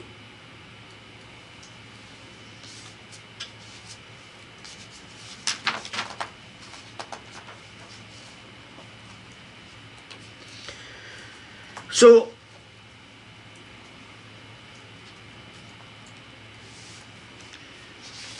look at what 175 and again I, I really don't mean to go verse by verse but um, I don't want to cheat you either. And recite unto them the account of the one to whom we gave our signs but he cast them off so Satan made him his follower and he became one of the deviant. Um, 175 واتل عليهم نبأ الذي أتيناه آياتنا فانسلخ منها فاتبعه الشيطان فكان من الغاوين You might think, why am I pausing? This sounds like it's pretty straightforward. Um, there, uh, just to tell you that in the Islamic tradition, there is a big debate um, as to who this person is. And I'm, I'm not going to go into this debate. I'm just just flagging the you know things that you should know about. Or um, there is a big debate. Why is there a big debate about this uh, this person? Well it is reported that that this person was among the descendants from the early Israelites, and that this person knew what is uh, is known as Ismullah al-Azam, Allah's great secret name. Allah's secret name in the Jewish tradition is a very big deal. Some Muslims think it's a very big deal in the Islamic tradition, but it's not. But it's a very big deal in the Jewish tradition. And that this man, knowing God's grand and secret name, which he attained through great piety, he leveraged an enormous amount of power. But that came with that knowledge. When he leveraged a great amount of power, Shaitan was able to get to him. And slowly, by slowly, he started abusing that power. And he went from a person who was the epitome of piety, so pious that Allah revealed Allah's grand and secret name to him, to a disgusting, corrupt, unjust human being who made all types of excuses to oppress and abuse people. Um, if you were a student uh, in, a, in, a, in a good seminary, Islamic seminary, or if you were a student of Sufism, you would spend a lot of time talking about the story and um, the lessons from it and um, I mean, it, it is a, especially in the Sufi tradition. It's a very powerful story, and and a, a, a very strong warning about how you are at your most vulnerable when you are at your highest success, when everything is going your way, and you're becoming popular, and everything is working for you. That's the most dangerous point. Okay. Now, 176, probably one of the most famous verses of the Quran, and something that we we deserves that we talk about a bit. Um, notice, ولو شئنا لرفعناه بها ولكنه أخلد إلى الأرض واتبع هواه فمثله كمثل الكلب إن تحمل عليه يلهث أو تتركه يلهث ذلك مثل القوم الذين كذبوا بآياتنا فاقصص القصص لعلهم يتفكرون So it takes you to this rather vague reference to what it doesn't tell it say it explicitly but we we you know whether it is in fact this this man who got to know God's secret name or whether it's talking about just simply human beings when shaitan manages to get to them and turn them into unconscious followers of shaitan. But it is cutting to the chase and it's telling you what the problem is what the problem is. What is the problem أخلد إلى الأرض She's an amazing expression. Let's, let's see how the study Quran trends. Um, eh, I was going to say, I was going to say, let's see how the study Quran translates it, and I'm going to be disappointed, and I in fact was. Okay, the study Quran says, and incline towards earth. No, أخلد إلى الأرض is not inclined towards earth. Akhlada ila al-ard is someone who has, okay, the, the best way that I can put it is someone who has become marred and stuck in materialism. You can't, an akhlada ila al-ard, it's, it's not that you, you don't know what's wrong and right. You know what's wrong and right. But all your decisions all your decision making processes are are highly materialistic. It's about what I get and what I lose. Not about principles, not about ethics, not about belief, not about it just ultimately and because of that you and shaitan are meant for each other. You could have, you could know all the right things. You could even pray and fast and do all of it. But if ultimately you don't know how to put principle ahead of material gain,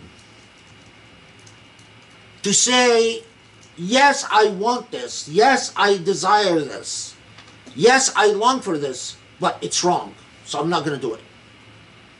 Then it doesn't matter if you know Allah's grand name. Your shai- shaitan is wedded to you. And that expression, an idiot, former student of mine, idiot, um, wrote, he got it published. But, you know, of course, you can, in, in Orientalism, you can get any garbage published. Uh, I mean, when he put, he wrote it in a paper, I, I, I I told him I'm going to duck him an entire grade uh, if I see it in his paper again. And then he put it back again when he got the thing published. Moron. Anyway, what he said was that the Quranic expression uh, that it's like dogs, if you chase them, they pant, and if you don't chase them, they pant, is an expression of how much the Quran hates dogs. it's it's just ugh. okay. So what is it saying? It's not talking about. It's not telling you go chase a dog and make it pant. Astaghfirullah. That would be haram. Uh, it's saying that a dog, it, un, the, the panting of a dog is an involuntary, innate thing, a biological thing. It is not a thinking thing. If you pant, it could possibly be because of voluntary decisions that you make. So you decide to run, so you breathe heavily. You decide to exercise, you breathe heavily. Someone scares you, you breathe heavily. But for a dog, that's part of the physiology of a dog. And a dog, as a result, is panting because that's the way a dog is. But yalhas here has a, a, another meaning is that when when a dog pants, dog is breathing. When you use that same expression for a human being, it means you are coveting. An insanul lahith is a human being that goes like, give me, give me. That's an ass. A dog pants just sitting. A human being, his lath is so that person who's akhlada fil ard, the materialistic person, is living panting like a dog. Has nothing to do with putting down dogs. Is living panting like a dog, meaning they are constantly, oh, what's the latest? What, okay, what's the latest fashion? What's the latest car? What's the latest Oh, what's the latest food? Oh, you know, oh, this tastes good. It's exactly that. It's a very powerful image for someone who has become completely dominated by materialism. In fact, I can't imagine a stronger image. Okay. And it wraps it up for you by saying, فَقْصُصُ القَّصَص فاقصص القصص لعلهم يتفكرون I am telling you narratives I am telling you stories so that you may reflect do you see how the Araf takes you all to that point it's like this is not so you will like or not like the Israelites this is not so that you will can brag about your knowledge about Salih, Salih salam or uh, Nuh alayhi salam. This is not about any, it is for you to reflect. All of this is for you to understand through what I am communicating to you. this image of a person who lives for their mere appetites like a panting dog is further affirmed in 179 that when Allah subhanahu wa ta'ala simply says that there are those that in fact live without comprehension, without principles. They have eyes, they don't see, they have ears, they don't hear They have hearts, they don't understand, meaning that they're without comprehension and without principles are like cattle, كالأنعام بل أضل سبيلا, that they are even more misguided because at least cattle w- will only eat when it's hungry. And cattle w- has an instinctive reaction that it fulfills. But human beings, having willpower and having volition, when they live only through their appetites, there are, in fact, have degraded themselves or become more base than cattle. And then 180 takes us to Asma'ullah al-Husna. That وَلِلَّهِ الْأَسْمَاءُ الْحُسْنَى فَادْعُوهُ بِهَا Asma'ullah al-Husna are Allah's, what we commonly translate as Allah's beautiful names, Allah's attributes. The attributes of beauty. Um, And the, the rest of the verse tells you that those, and this is an important expression, وَذَرُوا الَّذِينَ يُلْحِدُونَ فِي, اسم في أسمائه سيجزون ما كانوا يعملون Turn away, leave, leave, distance yourself from those who the study Quran translates it, I guess, as what? Let's see, 180. From from those who uh, deviate with regard to his names. No. Uh, يلحدون في أسمائه. You could believe in God, but still commit the sin of ilhad fi asma'illah. Because although you believe in God, you either do not take seriously or do not believe in or do not understand what God's attributes mean for you. So God's attributes mean التخلق بخلق الله that that you internalize Allah's beauty and you reflect Allah's beauty. If you believe in God, but what you reflect outward is ugliness, you you you have no sense of mercy, you have no sense of compassion, you have no sense of justice, you have no care for knowledge, you don't value knowledge. That's al-ilhad bi asma'illah.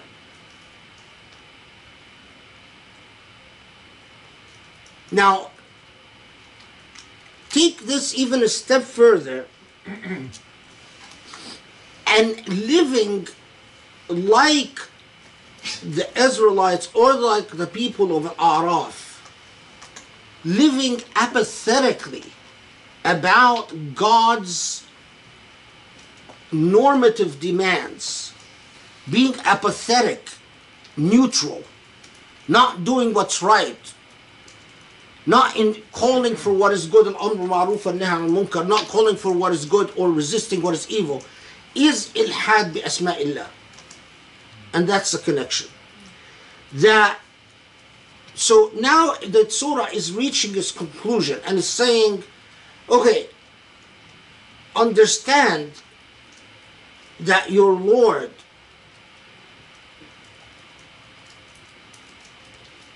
the, the nature of your Lord, the very attributes of your Lord, exist normatively for you.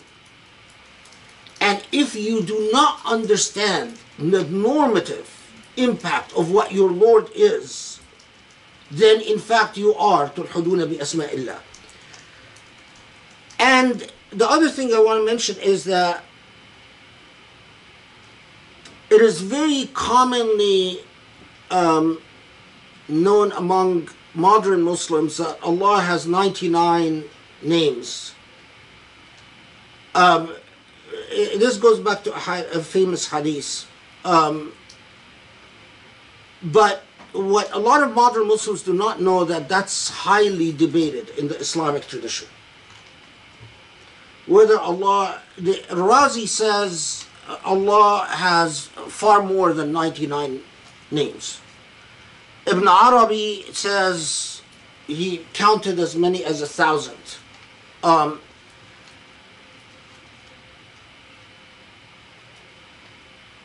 the dogma by which modern Muslims take the issue of the 99 names of God is dangerous.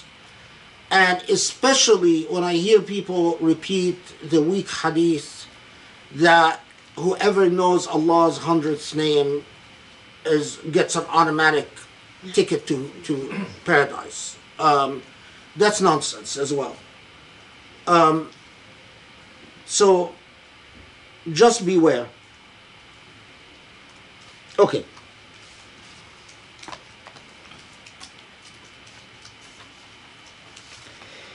And then 181 وممن خلقنا أمة يهدون بالحق وبه يعدلون والذين كذبوا بآياتنا سنستدرجهم من حيث لا يعلمون. 181 is the, the equivalent of الأمر بالمعروف والنهي عن المنكر. So وممن خلقنا أمة. The, there are it's like saying there ought to be by by by by stating it in the affirmative present tense it, it has a normative connotation that يهدون بالحق they adhere are guided and guide others with truth وبه يعدلون it's not truth leads to justice it is an, an intimate, inherent relationship that so many modern Muslims overlook. To, to say there is, I have the truth of Islam, but there is no justice is meaningless.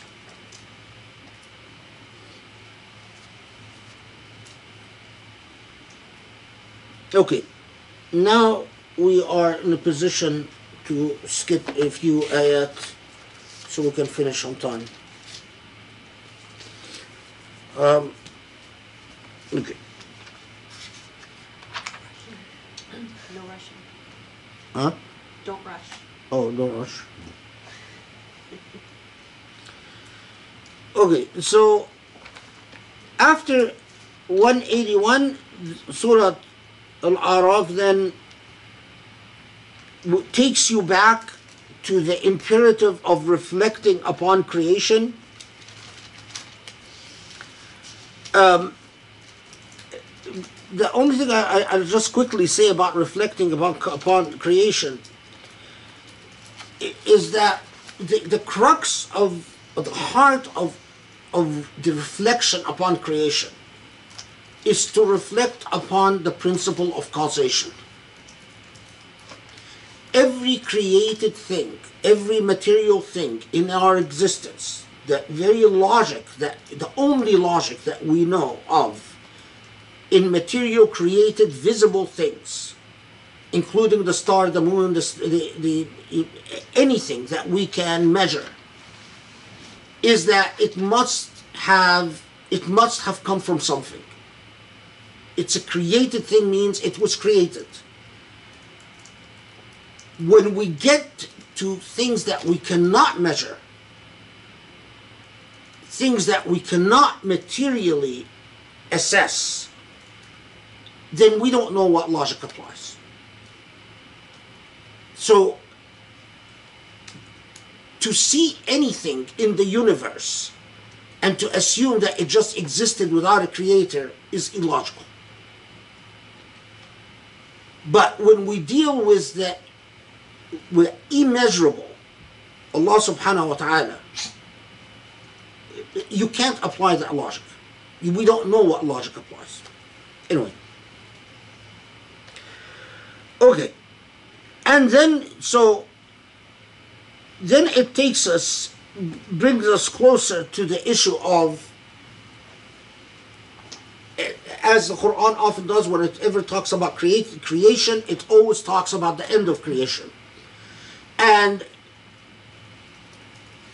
in Surah Al-Araf, it comes back, and again, it's it, these the the the emphasis, especially in the early Surah, uh, Meccan Surah, uh, where it consistently says to the Meccans that not even the Prophet knows when the final hour is, and that.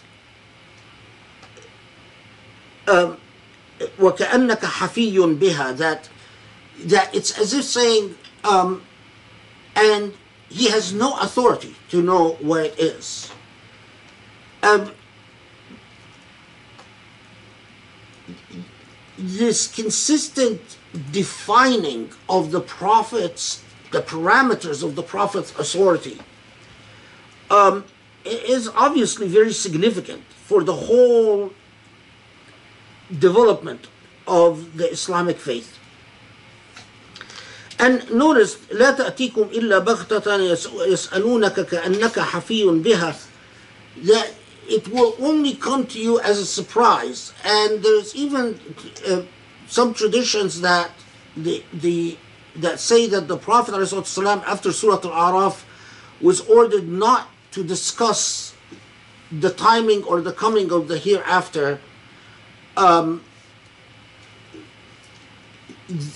this then poses a problem as to the traditions that often exist that talk about what's going to happen before the coming of the hereafter. Uh, and the, in hadith literature, there's a lot of discussion about this, um, whether this contradicts the Quranic command or not, and so on. Okay. Then let's go to 189. So هو الذي خلقكم من نفس واحدة وجعل منها زوجها ليسكن إليها فلما تغشاها حملت حملا خفيفا فمرت به فلما أثقلت دعوا الله ربهما. لئن آتيتنا صالحا لنكونن من الشاكرين. فلما آتاهما صالحا جعل له شركاء فيما آتاهما فتعالى الله عما يشركون. This is 189 and 190.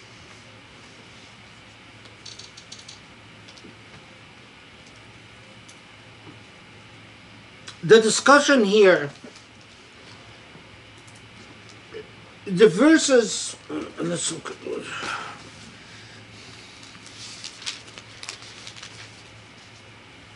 you created you from a single soul and made its mate so لتسكنوا إليها that, that you might find repose and tranquility um, with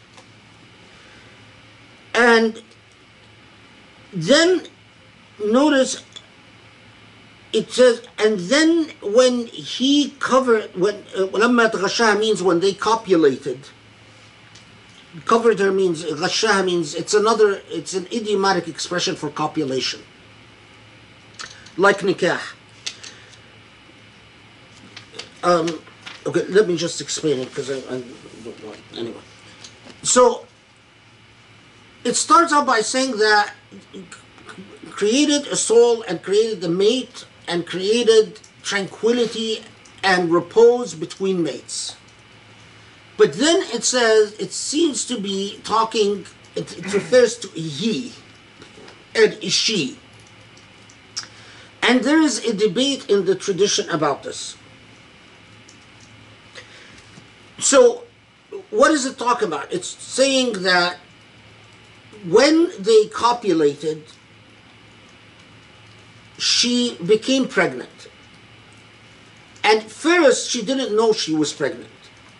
But then, as her stomach started growing, and she realized now be, she became fully aware that she's pregnant, they started praying to the Lord, saying, Allah, please give us salihah, means give us a healthy, a healthy, pious. It salih could be either pious or could be healthy or could be both.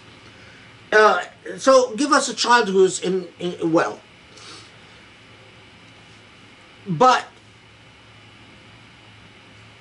when Allah in fact gave them the child that they wanted, 190 seems to say that then they جعل له شركاء they associated partners with God meaning at, at a very least it connotes that there's a lack of gratitude or a lack of thankfulness for Allah for the healthy baby. So, who is it talking about here? Well, one school of thought said that it is talking about Adam and Hawa, that it came back to Adam and Hawa. And this is a, a I don't know if, if you guys have know of the story or not, but that reportedly when um, Hawa becomes pregnant, Shaitan approaches Adam and Hawa and says, Call your child Abd, Abd Harth. And Harth is one of Shaitan's names. So Shaitan was effectively saying, Call your child the uh, the, the slave of, of shaitan. And uh, shaitan tricked, tricked them in calling their child Abd Harth. And so there are, in the tradition, those who say that it's referring to this narrative that when Hawa became pregnant, they were praying to God to give them a healthy child. When they were given a healthy child, the sin that was committed is that they called the child Abd Harth. But as so many theologians know, that doesn't really make a lot of sense for several reasons. Well, if they if the shaitan tricked them in calling their child Abd Harth, but they didn't know what Harth meant, and they didn't know that they were calling their child the son of Shaitan. So there's no sin. So what's the sin? Second, and let's assume there was a sin. Well, according to the most traditions, Adam was a prophet. At least that's the school of thought of, of so many theologians. That Adam was a prophet. So, but how could Adam and Hawa then associate partners with God? Some try to solve this problem in a typically sexist and patriarchal way. And that said, well, it wasn't Adam's sin, it was just Eve's sin. It was Hawa that was tricked by Shaitan, and it was Hawa that started deviating, while Adam remained as a prophet, steadfast. But if you notice, look at the Quran, or uh, uh, I'm sorry, those who know Arabic at least. What it says is, فلما أتاهما to both of them صالحا جعل له شركاء both of them committed the sin جعل so blaming Eve exclusively for the sin contradicts the, the literal Quran. that that's why I say it's typically sexist and patriarchal because it's you know you're you're even ignoring the clear language of the Quran to now so this takes us to the second school. The second school says no, this has nothing to do with Adam and Hawa. This is pointing you pointing to in the same way that we started with the the very narrative of creation. Allah is taking you back to the core relationship that the the the most sanctified and the most um, critical relationship that allows for procreation and the continuation of the human race. And that is the coming of these partners as second for each other tranquility and repose. And that although people become pregnant and give birth all the time, Note that very act of birth that takes place all the time, all over the world, is through Allah's direct direct mercy that if we only understood what giving birth is, that would be enough for us to be thoroughly grateful to Allah. But as often happens, and it does happen quite often when people are pregnant, if if they're at least you know not psychos, uh, they'll get closer to God and have all types of wishes. But once they have the child, well, it's modern science. Well, you know, it's whatever. It's all, all everything else that gave birth, that allowed for this birth to take place. But God quickly becomes minimized out of the relationship and out of the dynamic. Surah Al-Araf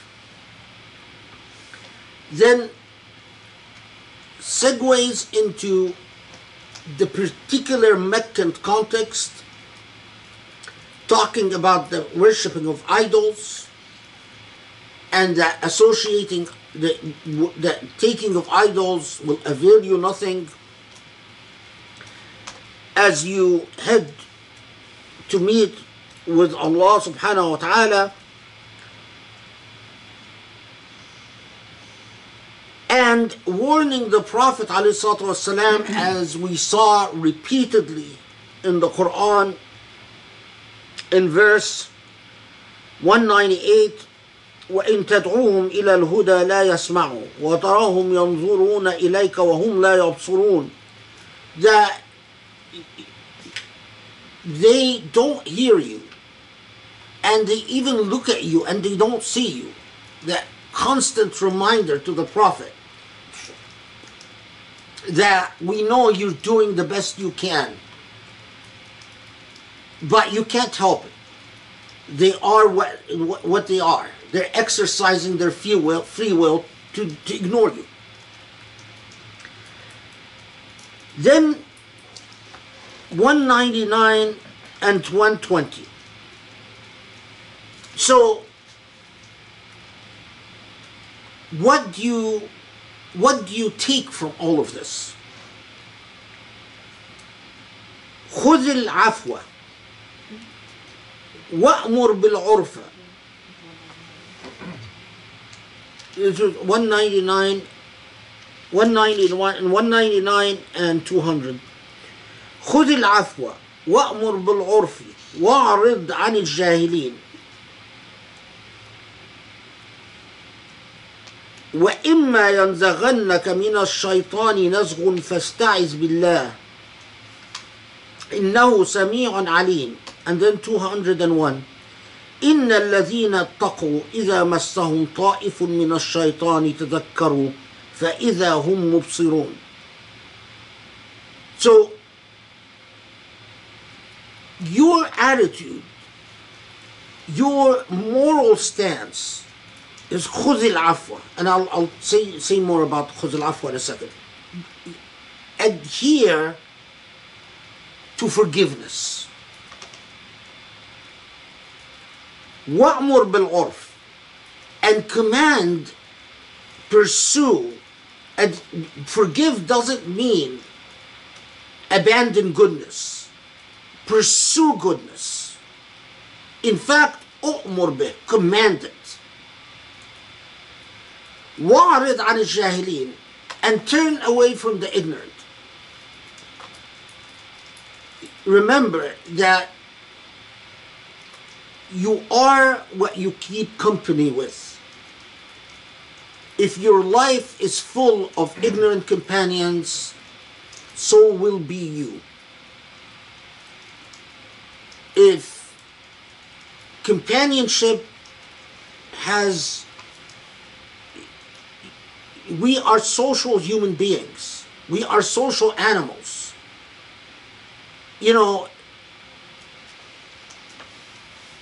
when one of our dogs starts barking, it is, you know, that all the other dogs eventually join in.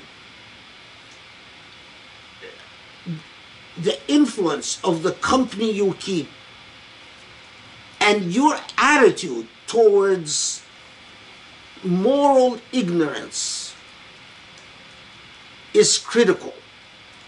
You can't cohabitate with moral ignorance and validate moral ignorance and think you're doing right. And remember that shaitan is in fact an arch enemy to you. So you want a path, you want uh, Allah's help because you do need Allah's help with shaitan. That every time you are touched by shaitan, say أعوذ بالله من الشيطان الرجيم. That's الاستعانة. فاستعذ بالله من الشيطان الرجيم. For those who truly believe, if they are touched by shaitan, they do not insist on what's wrong. They remember, and when they remember, they become seeing. And then, قل إنما أتبع ما يوحى إلي من ربي هذا بصائر من ربكم وهدى ورحمة لقوم يوقنون I, I am but a messenger. but this is basair. Uh, let's see if they. I know I'm probably going to need somebody. This is um, insights. Uh, basair, these are illuminations from your Lord. Basair is what illuminates your path.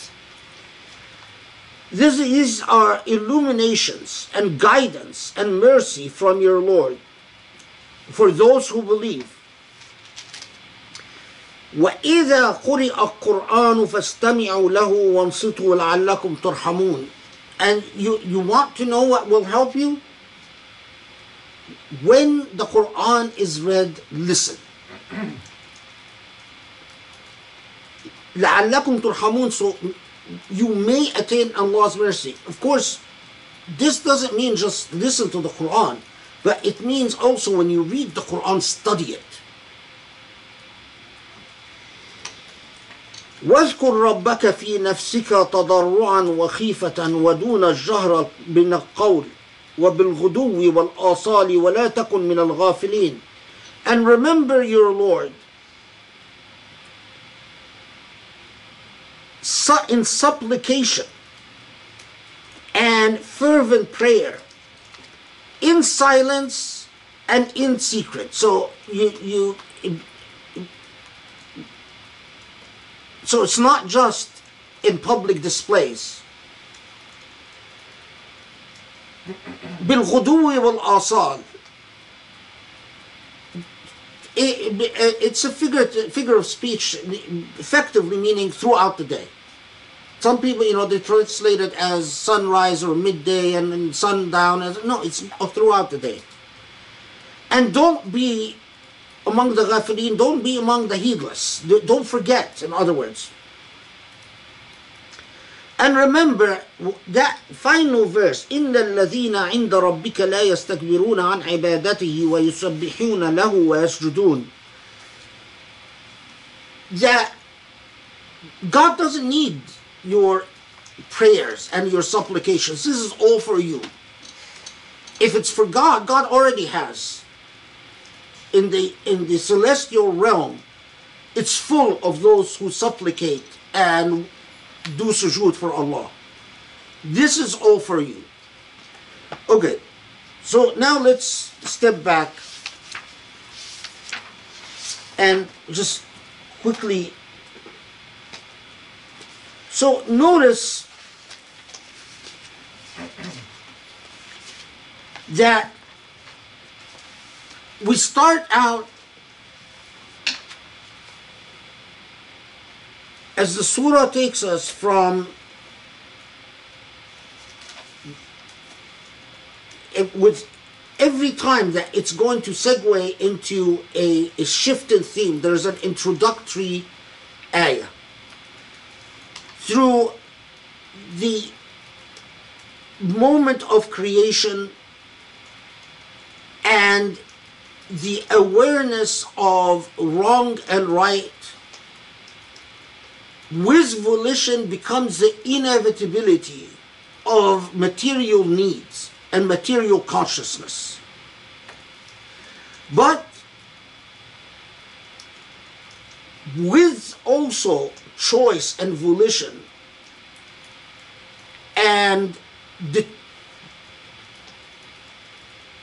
the the laws of materialism, i.e., the laws of causation, is the fact that what is right is not going to become miraculously victorious by itself. It will only be victorious, it will only be so if there is those who cause it to be so. God is there to assist those who assist themselves. But don't ever think that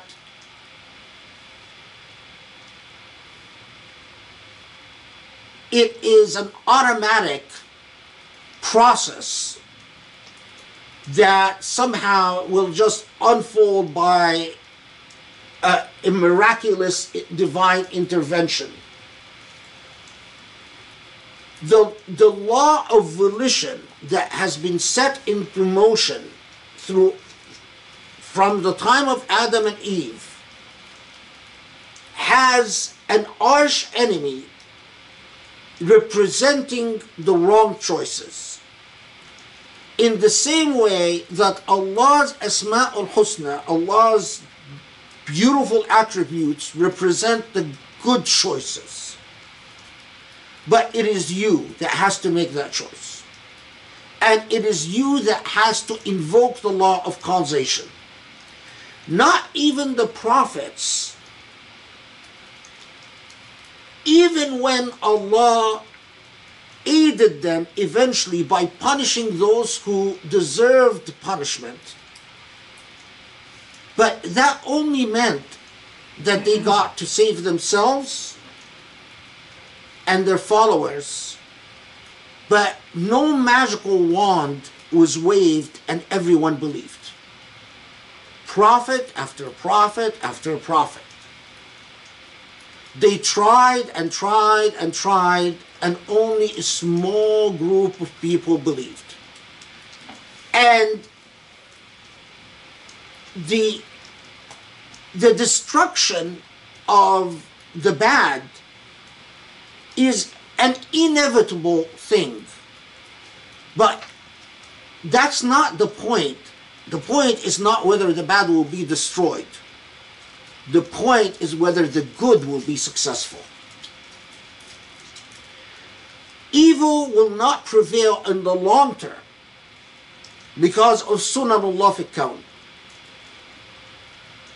In the same way that Allah allows life to exist through a meticulous balance in the environment, Allah allows principles such as justice and mercy and compassion to exist despite all the wrong decisions and all the cruelty and all the evil. But the fact that the, the, that bad acts catch up with those who commit those acts eventually, that's not the victory. The victory is for goodness to prevail. And that, as we saw, as as as as as moral examples as they were, all the prophets, like Noah and Saleh and Shu'aib and so on and so forth. But ultimately, despite their best efforts, goodness did not prevail. Evil was vanquished. But they were unable to do it. For these prophets to be able to do it, they need you. Talking to the people around the Prophet, والسلام, they need you, people who are going to support this Prophet. Now, remember that yes, they need you, but, and this is why the story of Moses becomes so important. It means that you need to be morally vigilant and you cannot afford to be like the people of Araf. Those people who know what's right and wrong, but they don't, they, they, they just sat on the couch and waited for God's victory to come. Well, they got stuck in the same way that they were sort of vanilla. Neither this or that on earth, well, in the hereafter, they're stuck. And a very important thing through the story of Moses. Do you notice how the Quran completely undermines, which it will do more explicitly in Surah Al Baqarah, but completely undermines in Al Araf the idea of a chosen people? Don't you dare think that there anyone is chosen by God to become entitled to victory. The Arabs were aware that the uh, Jews went around saying that God's chosen people, but it cuts right to the chase and tells you, you know what the problem is? The problem is they believe that God is going to forgive their sins, whatever they do. But that's that's not true. In fact, those who have that attitude, they're like apes. And, or like panting dogs. Don't be like that. And again, it's not about Jews. It is about a personality type. When you become anchored in opportunism and materialism and pursuit of your appetites and you think you, you go around with some entitled ideology that makes you feel superior to others well you don't realize it but you're even more base than cattle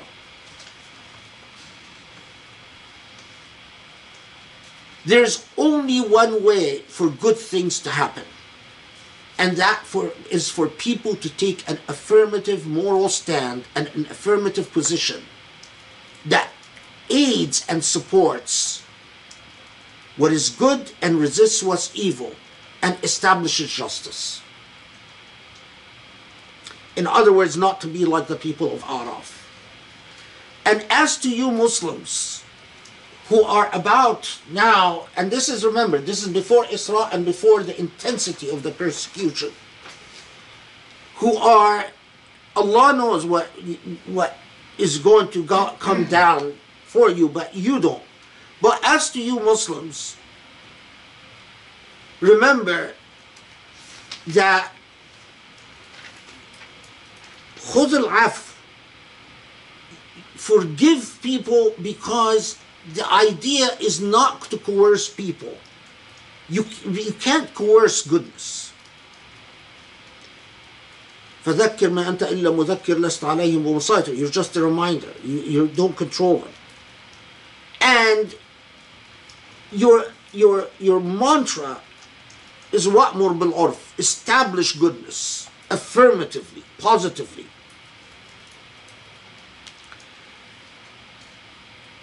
And ignorance in all its form, whether ignorance in belief, igno- moral ignorance, ethical ignorance, empirical ignorance, is a danger. So stay away from it.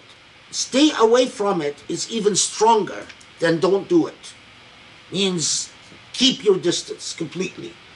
Because that attitude, that the attitudes of entitlement that, that are go hand in hand with ignorance is exactly the evil of shaitan. You know, it reminds you a lot of the banality of evil.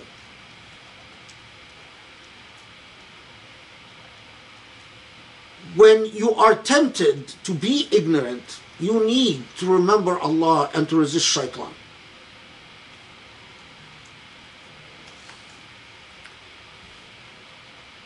The final thing is about what خذ العفو there is a hadith that the Prophet والسلام, there, there's several versions of this hadith.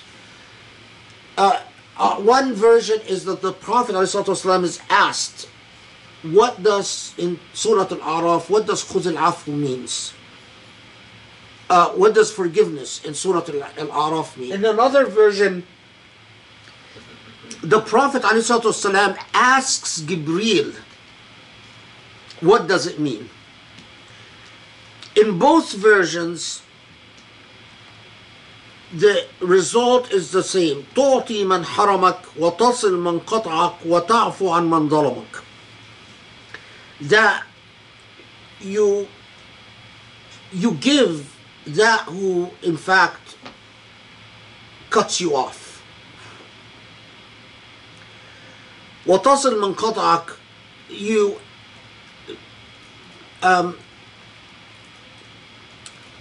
if you have a relative or a loved ones that doesn't call you, doesn't visit you, you call them and you visit them. Or a friend. وَتَعْفُ عَنْ مَنْ ظَلَمَكَ is to forgive that who has treated you unfairly.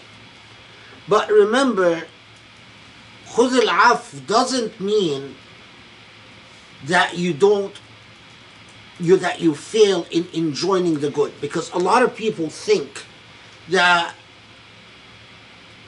they, they, they mix between forgiveness is only meaningful when you are in a position to forgive if you forgive out of weakness not out of strength then that's cowardliness that's not forgiveness so, you know, when I hear, I'll give you just since I always give real life examples.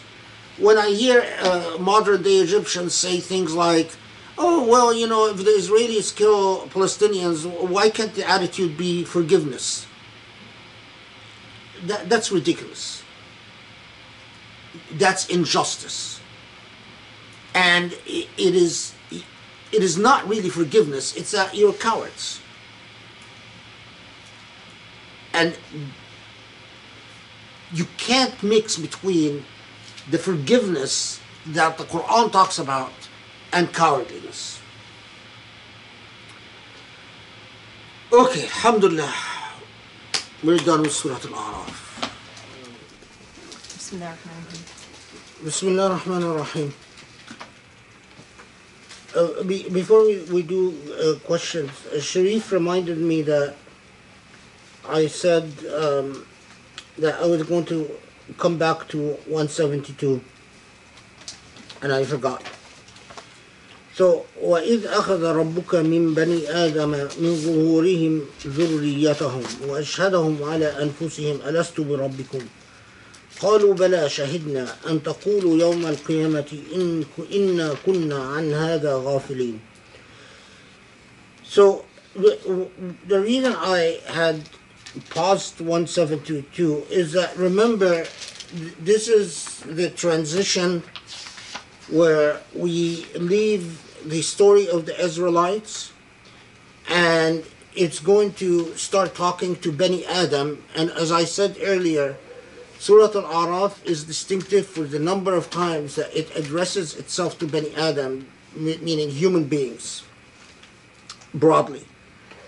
And this is as a as a um, as sort of a, a, a transition, it will take us to the ultimate story or purported story about Abd the the about the, the the process of procreation and um, uh, our relationship to to Allah subhanahu wa ta'ala in in the very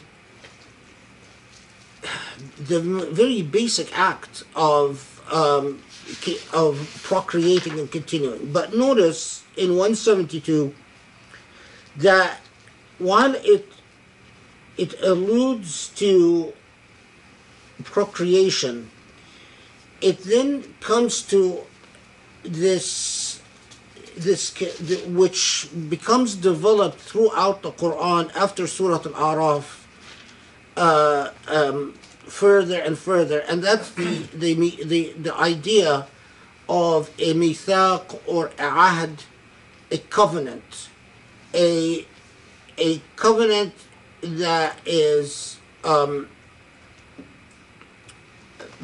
before time, if you will, between human beings and God. And Muslim theologians, you know, they they paused at this and struggled with it a bit because the covenant in the Quranic discourse is that a covenant taken with all human beings and in which all human beings attest or testify to Allah being their Lord. Now, we know that most of us, I mean, none of us were, were created at the time of this covenant. None of us were born. So some tried to resolve it in a very, um, I would say, very a, a literal way. So they they uh, they they said, oh well, you know, uh, uh, all of the cells or all of the what would become all human beings for the end of till the end of times were also at the time that Adam was created. They were part of the cellular structure of Adam somehow. And so that's how they tried to resolve the issue of the covenant. Of course, the, the majority thought, well, even even if that was so, what does it mean to, to take a covenant from a cell? I mean, it has no comprehension, it has no.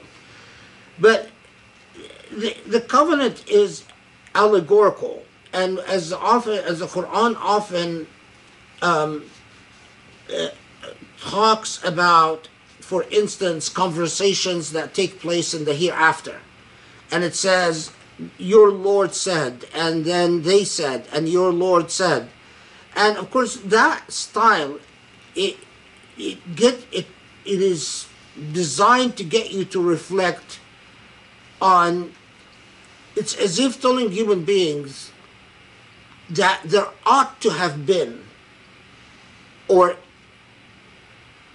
if Allah would have uh, that that there is it's the same idea of an implied contract or an implied covenant or a social contract that is implied by the very state of affairs, by the very state of nature, if you will. Um, so that that's what I wanted to say about 172. and but we come back to the idea of covenant in, in further surah, inshallah, in more detail. Uh, so I'll, I'll stop, I'll just say that at this point. Um, okay, that's it. Okay. Alhamdulillah, uh, this is, um, there's, there's so much to process. It is such an incredible surah. I, it's really hard to believe that we're not even halfway through yet. You know, this was number 48. And like when you start putting together all the things that we, we are learning, I mean, it's like, gosh, how, how much more there, there must be. It's a little bit mind blowing. Um, and I think, um, the, like, for example, um, the idea that you know when you talked about you, you referenced um, religion being the opiate of the masses and it's so striking that this is so exactly the opposite of that because Yeah. it's like time and time again the messages are very clear that you know there's there's motion there's action there's accountability that we need to be thinking we need to you know it's like um, there's no sense of being neutral. There's no sense of just being like insular or where you can just sit quietly on a couch and think you know like okay i'm i'm not doing anything so i'm not hurting anybody. But the, the just by by fact of not doing anything is actually negative um, by not taking a stand so it's really fascinating because then when you start thinking about just where you know how muslims today seem to react even like when we went for a protest um, in Los Angeles, you know, or the protests we've gone to, and how few people show up. Um, and you know, it just it, it's just so striking, and um, so it, it just underscores. I mean, you just feel sort of like less and less comfortable with the idea of like relaxing and being a couch potato, you know. so I'm going to ask you some questions about like how you know it's like redefining um, how you spend your free time. But anyway, just to comment on that, who would like to kick off with questions? Okay, come on, Cheyenne. Um, again, I think my question is for the purposes of the record and this sort of thing to help uh, illuminate more uh, on the way that you think. Uh, specifically when it comes to scholars and ulama and imams and this sort of thing.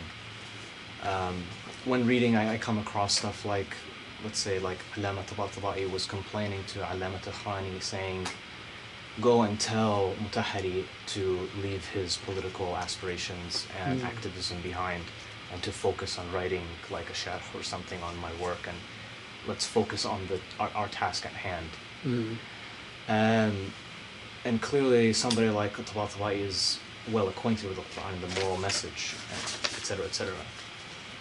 Um, is is there a gray area here? Was there a gray area before that? There isn't now.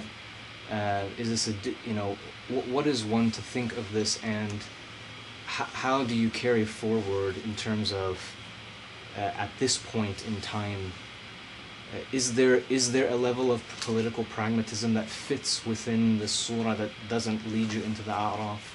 Is there something to keep in mind in terms of scholars who um, are trying their best to I don't want to say toe the line but but in essence are trying to preserve what they have in terms of their students and the tradition uh, without finding themselves in, in, in an immediate rut or a prison, etc., etc. So, Yeah, uh, Can you uh, rephrase the question? uh, I mean, the, the question I, I think is, um,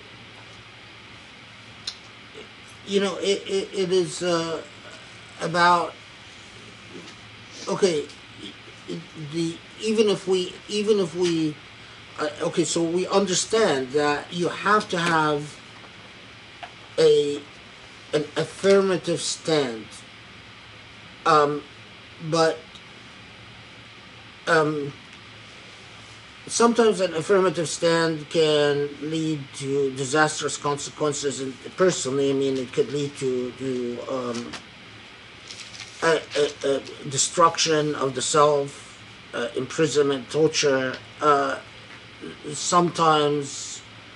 Um, even scholars, the point that Cheyenne was referring to, that um, Allama T- Allama Tabatabai wanted Allama Mutahari to be less politically active, to focus more on issues of scholarship and so on. And, and basically, it's how how do you navigate these these uh, very difficult questions? And and the the red bright the, the there's sort of a, a general bright red rule. And that is my position i can avoid putting myself in danger uh, you know you have the option of saying a word of truth before an unjust ruler and being tortured or killed and your reward is with allah. But not everyone is able to do that and or or sometimes uh, it, it is not wise to do to do that. So if you, there's more good you can do uh, so for instance to teach uh, a lot of students um, by not sacrificing yourself um, so the the red bright lines is that whatever position you can take cannot lead to the dilution of what's right and wrong. So, i i you, you you know, uh, for instance, when Allama Tabatabai wanted Mutahari to be less politically involved, it is because Tabatabai thought that the political activism of under the the totality of circumstances um, are far less valuable than what the knowledge that Mutahari can convey to students, and to train a, a you know a class of Mutahari quality students in the long run is more beneficial than the political positions that Mutahari would take and the others could take. The the problem is is when you confront the circumstances where you don't have people that would take Mutahari's positions. And so right and wrong itself start becoming in danger of disappearing. Um, so here's the thing The, the rule, the, the presumptive rule is you always have an obligation to speak or act. It's like when, when the Prophet ﷺ says, uh, you know من رأى منكم منكرا فليغيره بيده فإن لم يستطع فبلسانه فإن لم يستطع فبقلبه وهذا أضعف الإيمان that if you see something wrong you have to change it that's a presumptive rule that you have to change it and presumptively you have to change it with your own hands with your own actions okay but if you can't but here's the thing is that when you think I can't you better do your due diligence because then that means the presumption is you have an obligation. You're going to meet Allah with that obligation. Allah is going to say, Have you discharged your obligation? No, I haven't discharged my obligation. What, are your reasons? Well, here are my reasons. If you turn out that you that in your reasoning you were negligent or you were coward because Allah knows what your motives are. You can't, you know, or that you were cowardly, or that you were apathetic, or that you were uh, just didn't care about who suffered or that you cared more about being rich and living comfortably, you're going to be held, be, be, held, be held to account for that. So, yes, there are many situations where it is, you know, we can decide, well, if I speak, I'm going to be arrested and destroyed immediately, but if I avoid the confrontation with the state, um, I can probably perhaps do more good. But as long as that doesn't, you don't contribute to the injustice committed against another person. So you, you can't, for instance, help the state kill someone or torture someone uh, and say, well, you know, I, I couldn't help it. You know, like the, the Mufti of Egypt who signs off on ex- executions by the state that everyone knows are unjust. You can't do that. Um, two, that you better interrogate yourself about your real motives because Allah is going to interrogate you. And B, you better exercise your due diligence. Remember that the lesson that is always communicated to us is that those who those who live in justice is because enough people work for that justice. And those who don't, it's because not enough people work for that justice. And within that principle, so it can never be, well, Allah has not just will, Allah just didn't hasn't willed it yet. No, it, it, Allah hasn't willed it because you haven't done the job. Um, the nature of of wrongdoing is is that just um, sometimes yeah you know um, uh, but you know it, it is we have the model of Imam al Hussein who stood up to what's wrong and martyred himself and we have the model of Imam al Hassan who became a teacher an educator and the thing is, eh, now, who who did more good? I think it's really. I mean, Imam al Hussein inspired every person who has ever stood against injustice in Islamic history. Imam al Hassan educated people like Ja'far al Sadiq and. Um, but even remember, even, even Imam al Hassan probably died poisoned. Uh, uh, you know, um, th- because he was an honest and truthful teacher. Because truthful teacher teaching, a truthful teacher, although they might avoid an immediate showdown, they are more threatening to power than anything else. Um, so you know there's a huge difference between a truthful teacher and an untruthful teacher.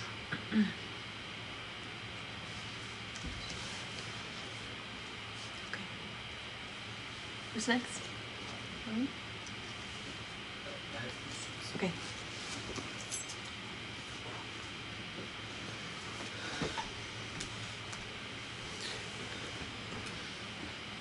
Uh, they're very brief ones. Um, would I be able to ask more than one?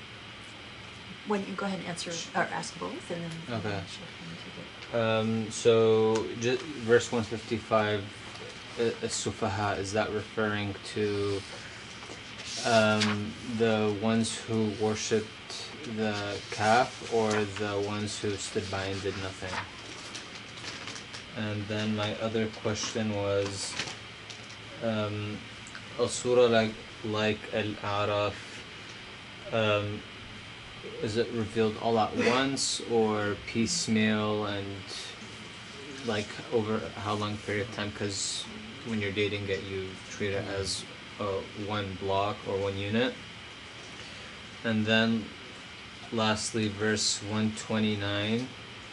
Uh, قال عسى ربكم أن uh, أن يستخلفكم في الأرض فينظر كيف تعملون. My question here was فينظر كيف تعملون. Is that referring to seeing their behavior after they had become khulafa or the behavior that determine whether or not they will become khulafa? Um, okay so uh, I, I'll, I'll try to remember So verse 155 first. Um, okay, so verse 155, the the reference to Sufaha, um, most commentators, the, the question is the, the word Sufaha, which means uh, the those who are misguided or those who um, the, the the wrongful ones. Um, so if you remember in 155 Musa salam says, to Allah as they are tested with a Rajfa. Uh, Allah, are you going to destroy us by what those who are were misguided among us did? And uh, interestingly, most commentators say that Sufaha here re- refers to the 70 naqibs, the 70 representatives. And if that's the case, then they're the apathetic ones, the, the ones who stood by and did nothing. Why? Because um, um, when Musa salam comes back and they had worshipped the calf, um, the the expatriation that is that uh, when they said, well, you know, what is our repentance? And the repentance is um, to kill themselves. And in the in the Bible, it says that most of them killed themselves, although the Quran doesn't say that, um, and I doubt that that's what happened. But that it was anyway. We'll get to that eventually. This whole, um, but the um, in at least in the Islamic tradition, the repentance took place and the matter was forgiven before the 70 representatives were selected and they had to headed to the mount mount but none of the 70 were among those who had actually worshipped the heifer um, anyway, yeah. So, but so the majority say the sufaha refers to the the um, the people who did nothing.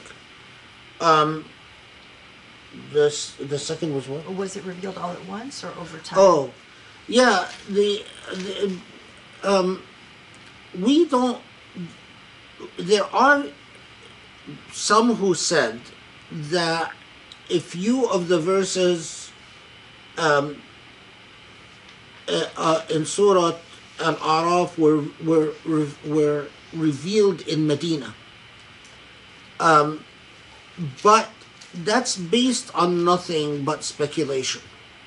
The, because they reasoned that um, Jews really didn't become a point of interest for Muslims till Muslims went to Medina, and they reasoned that you know is it seems like Araf is just talking about Jews, but uh, that's myopic because yes, it, it's true that there weren't that many Jews in, in Mecca, um, but from the beginning, Islam situates itself as a message to the followers of Ibrahim, as a message to the followers of Jesus, the followers of Musa, Moses, the, the followers, uh, uh, all humanity. So, um, uh, I, I, the, the, now, how were, were these surah, these long surah, were they revealed in one sitting, or you know, one after another over, let's say, the course of a few days? The answer is we don't know. Um, we really don't know. But I don't think really it matters because it's not like, you know, the Araf would start being re- revealed and then we have a few verses from Al Mulk and then we have a few verses from Al Zukhruf and then we go back to the Araf. It's not like that. It was the revelation of the Araf and um, you know, if I was living at the time and I knew that an Araf would be revealing, I, I, I was was being revealed, I, I would literally like be on, on my seat's edge, for, okay, what's going to come next? Um, my my guess though, I have, I don't know, my I have a very strong suspicion that if not the entire surah in one full sitting, it was in very, very close proximity to, like, it, it was because we don't get a lot of narratives that that would make us believe that there were any time gaps. Um, and then there was the last one was what? was um, about verse 129, but I don't actually remember the question. Uh, Sorry. I I I I'll, I'll recognize it or I remember. Oh يستخلف yeah. No, the m- most said ويستخلفكم في الأرض لينظروا ك- is that after they would um, after their their adu is vanquished and they become mustakhlafina fil ard, then Allah would see what they would do. And this goes back, as we'll see in later on in the Quran, to the uh, challenging of the idea of a chosen, a chosen people. All istikhlaf is to see what people will do with their istikhlaf. There is no, there are no entitlements.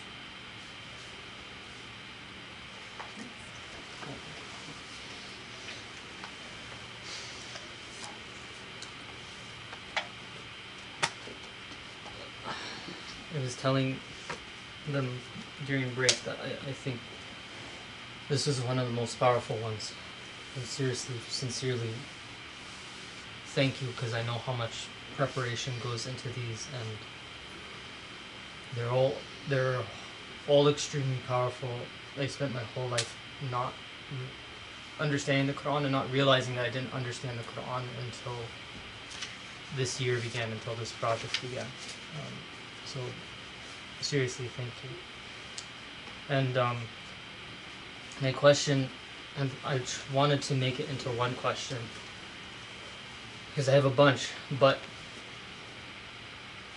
the first session in verse 26 when we got to talking about Adam and Eve realizing their nakedness my question was about whether nakedness could be interpreted as something other than just realizing their their physical nakedness or becoming self-aware because I, I started to think of it as the sense of they, their self was naked. I mean, it's you know I feel like my life is is filled with this pursuit of feeling vulnerable and trying to adorn myself with different identities and that can include materialism that can include accolades that can include what i attach the concept of safety and security to.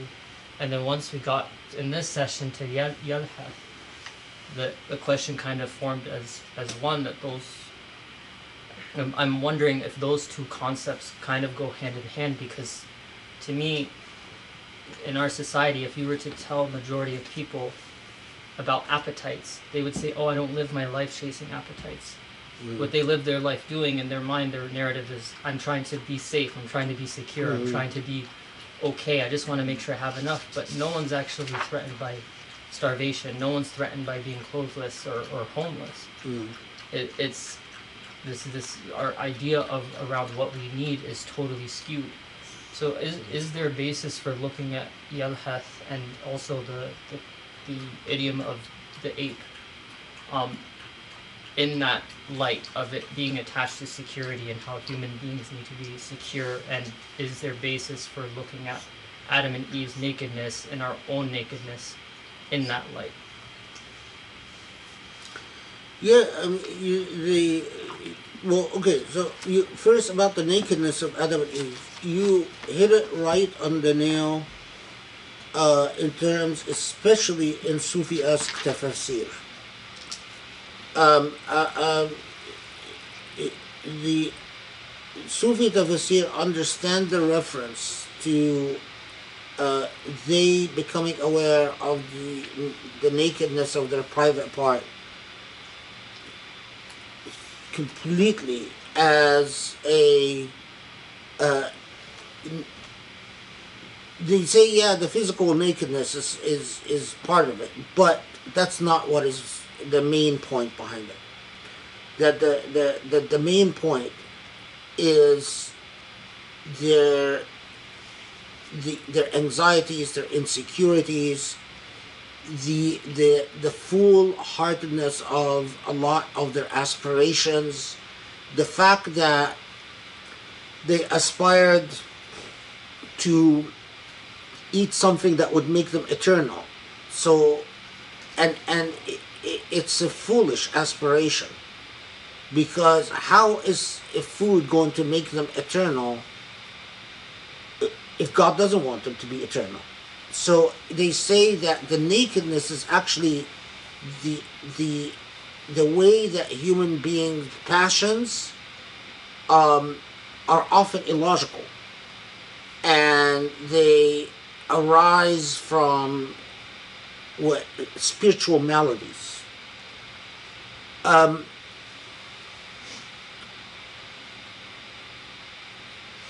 and there's there's a, I mean and especially that image by the way is um, it features in Sufi poetry a lot. That that image of that they start taking um, uh, um, tree leaves or uh, leaves from trees and covering their bodies but in Sufi poetry it's it's it's never about like covering the covering the physical body. It's always it, it is it is the the uh, foolishness of human beings trying to um, satiate their spiritual longing and going all the wrong ways either you know um, in sufi poetry especially like you know the, the, drinking alcohol or sex um, or gorging yourself on food all of that is seen as basically trying to self-medicate for your spiritual illnesses and so that's the um, the other thing is about Yalhath. th- This is a, actually a really uh, um, interesting point because the those who are described as have become like living like apes, just responding to their needs or responding to their their, their appetites, or like the, the the allegory of the panting dog. Um, it is um, what's interesting is that that village that's that broke the Sabbath.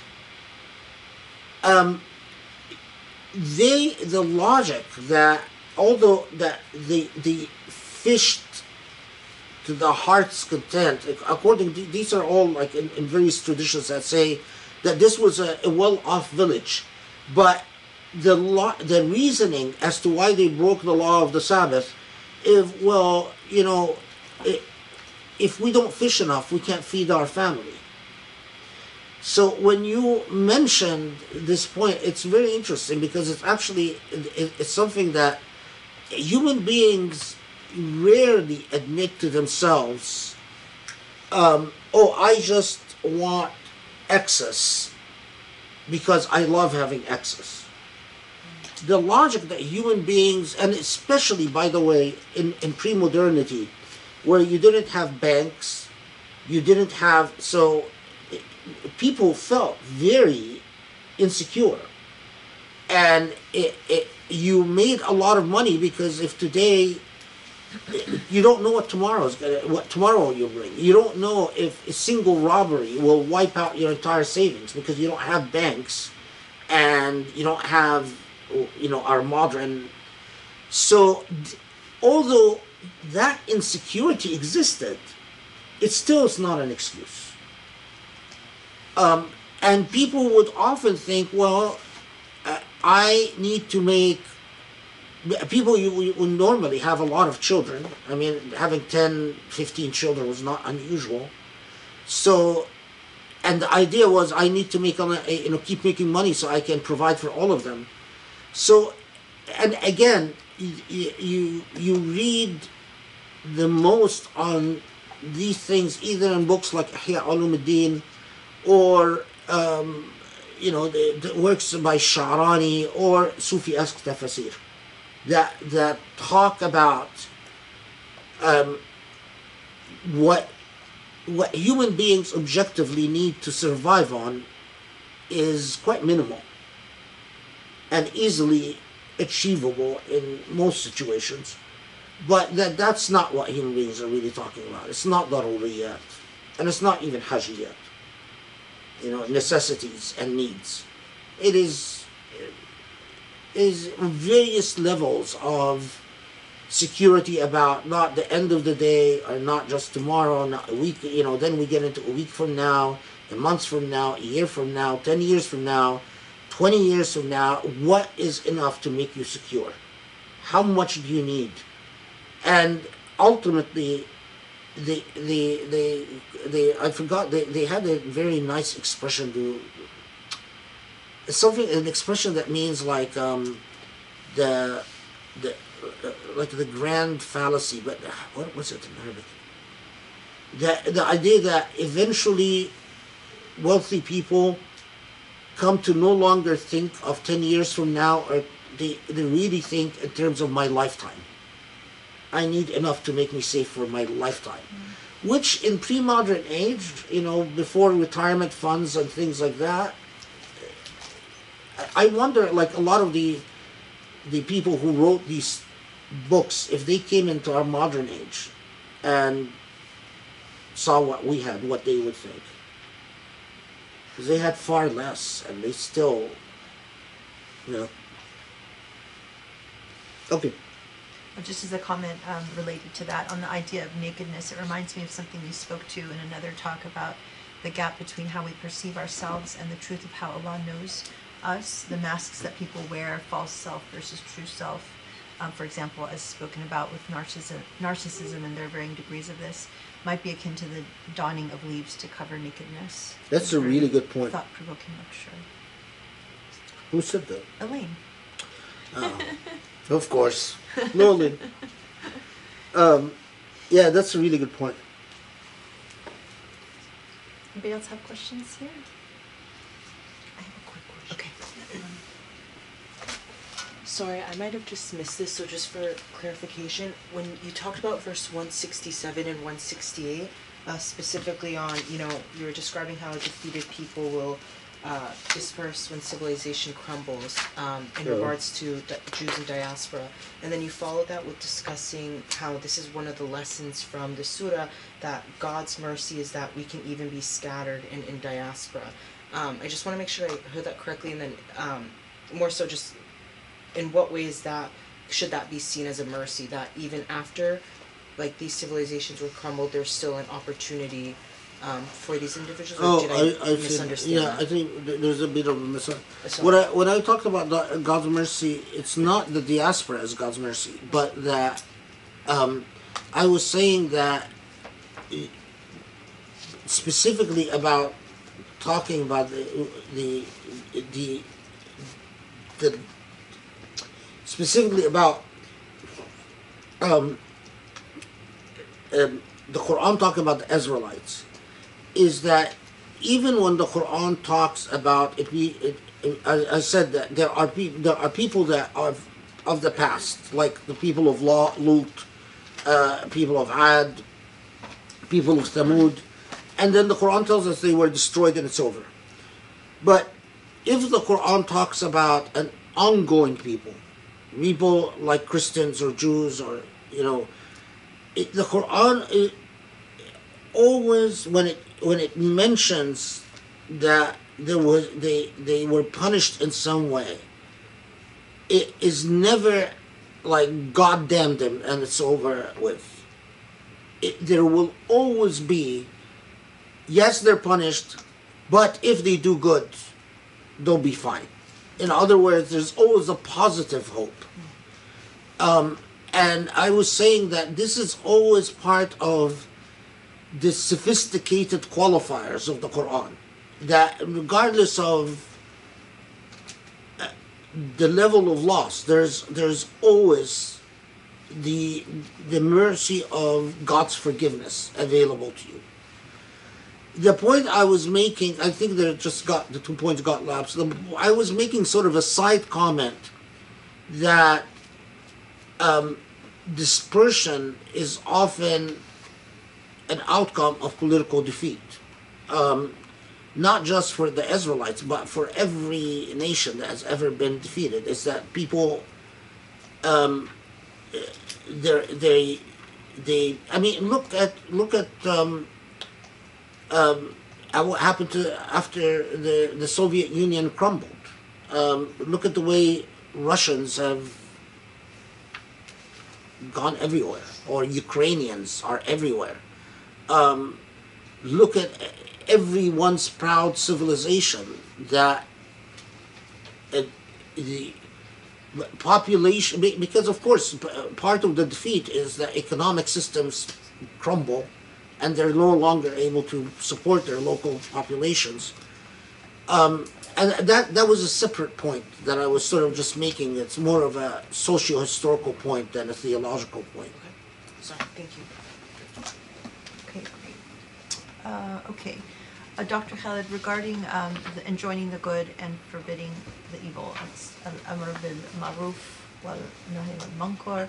I've usually observed it as a justification to be vocal about how others around you sin, but after hearing more and more of your tips, tafsirs, I'm starting to understand that it has more to do with speaking out against injustices towards yourself and others. Is this accurate? And if not, what are your thoughts? No, it is really, um, it's really the heart of the matter is that your your first gaze has to be inwards. Your second gaze has to be inwards. Your third gaze has to be inwards. And, uh, but, but ref- self-reform should never be an excuse to tolerating injustice against others. It it just it means that um, if you don't have an inward gaze to self to reclaim the self to interrogate the self to discipline the self uh, then it becomes very easy for enjoining the good and forbidding what is not good to become an ego trip it becomes a way of bossing other human beings. Um, this, this is why I mean al- I always go back to like when I, I it, it took me many years to, to fully understand it. When I would always uh, ask, you know, okay, so uh, you know, I you would always go to some sheikh or you know. Um, uh, when you're very young, you have like hopes, like you know, like dreams about changing the world, right? And you know, I want to do this. I want to save the world, and it used to when I was much younger. I I used to used to drive me crazy because they would always say, "Oh, you know," they basically say, "That's nice." Okay, go work on your humility. And you know what? A, what a type of response is that? It's like you know you want to change the world, and they tell you, like, go take a cold, shower. Effectively, you know, um, go work on your humility. But then it, it, it, as you get older and you get your horizons expand, you you really understand why.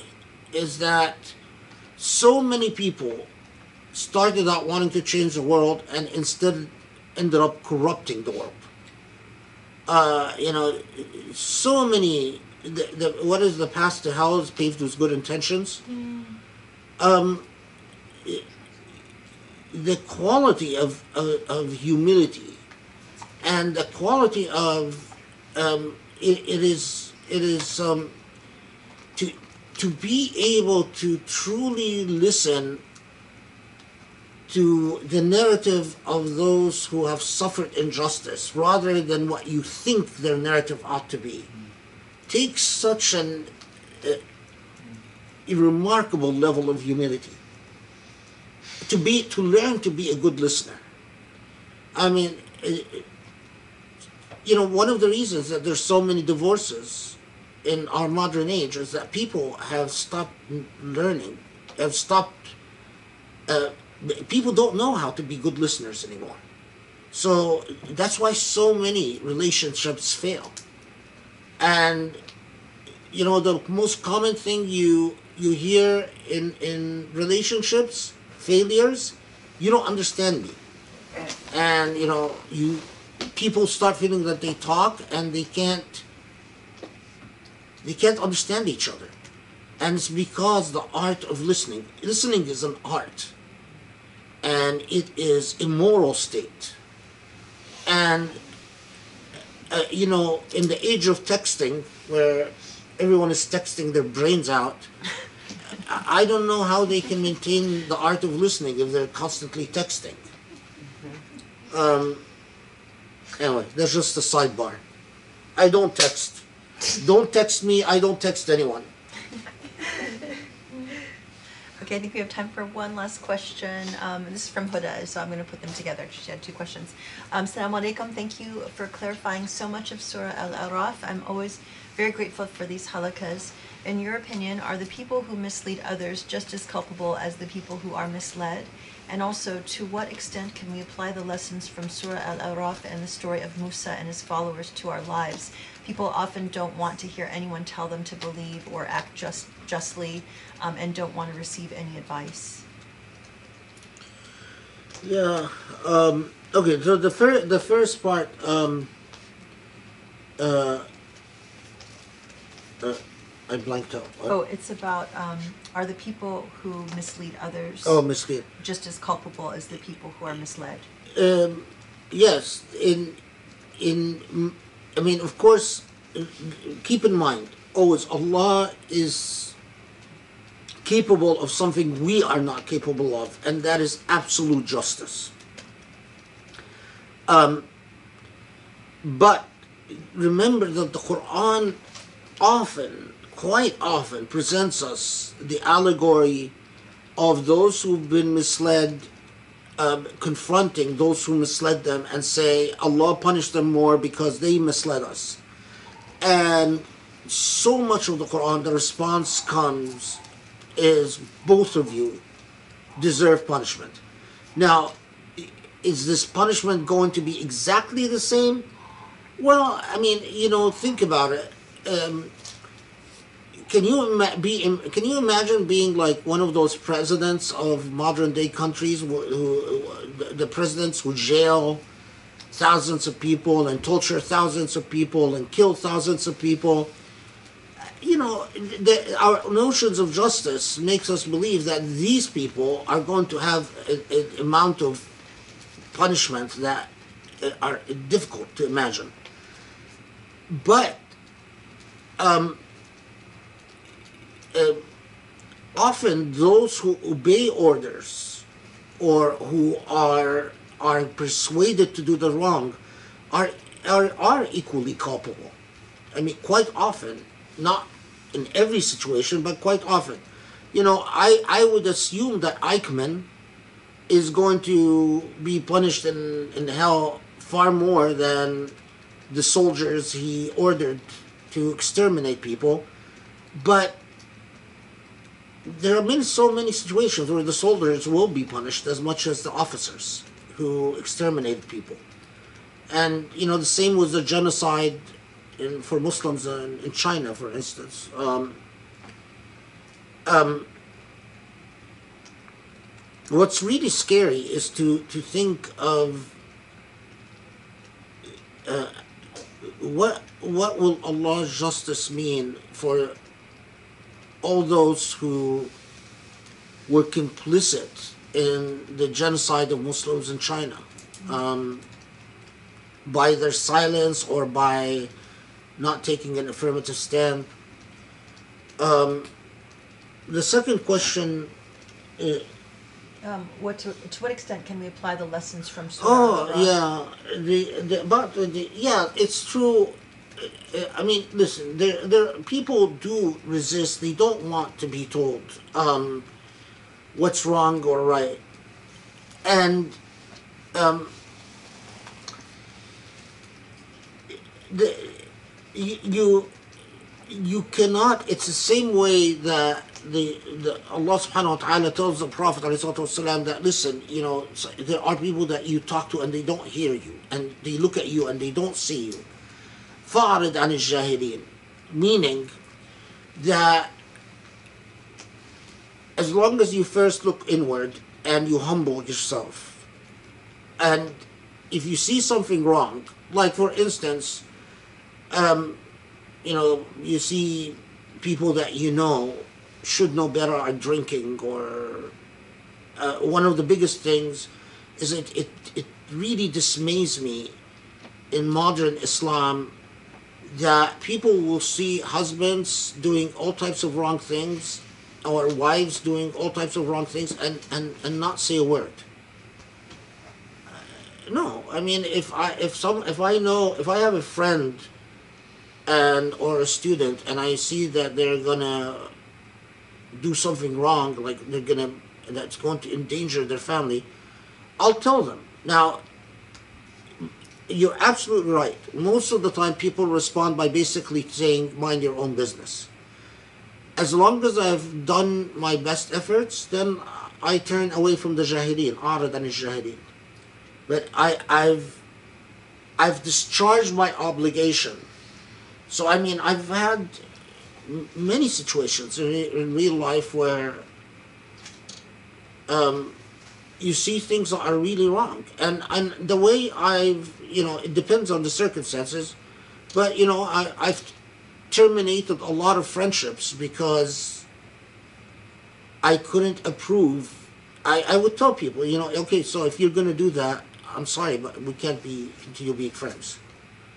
That was my form of arab um, at, at least i'm hoping that by seeing that it someone takes a moral stand that that will resonate in their life at some point in their life. Even if they don't listen to you today maybe you know 10 years from now when that woman they ran off with and cheated on their wife with you know betrays them with some other man or steals their money and whatever maybe what your words that you said 10 years ago will ring in their head and they'll and that has happened a few times you know um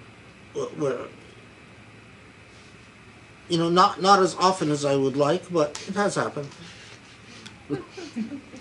Okay, alhamdulillah. Thank you again for everything. It was incredible, incredible halaqa. And um, it's hard to believe that now we'll meet again in a few days Yeah. with a new surah, inshallah, inshallah. This fa- this space is insane um insane, but alhamdulillah, alhamdulillah. but but at, at least i'm unloading the quran and and you know um just help help us get it get it get it get it out Donate. Yes. and join us in the cause. uh, So, um, everybody have a wonderful rest of the week, and inshallah, we will see you on Saturday.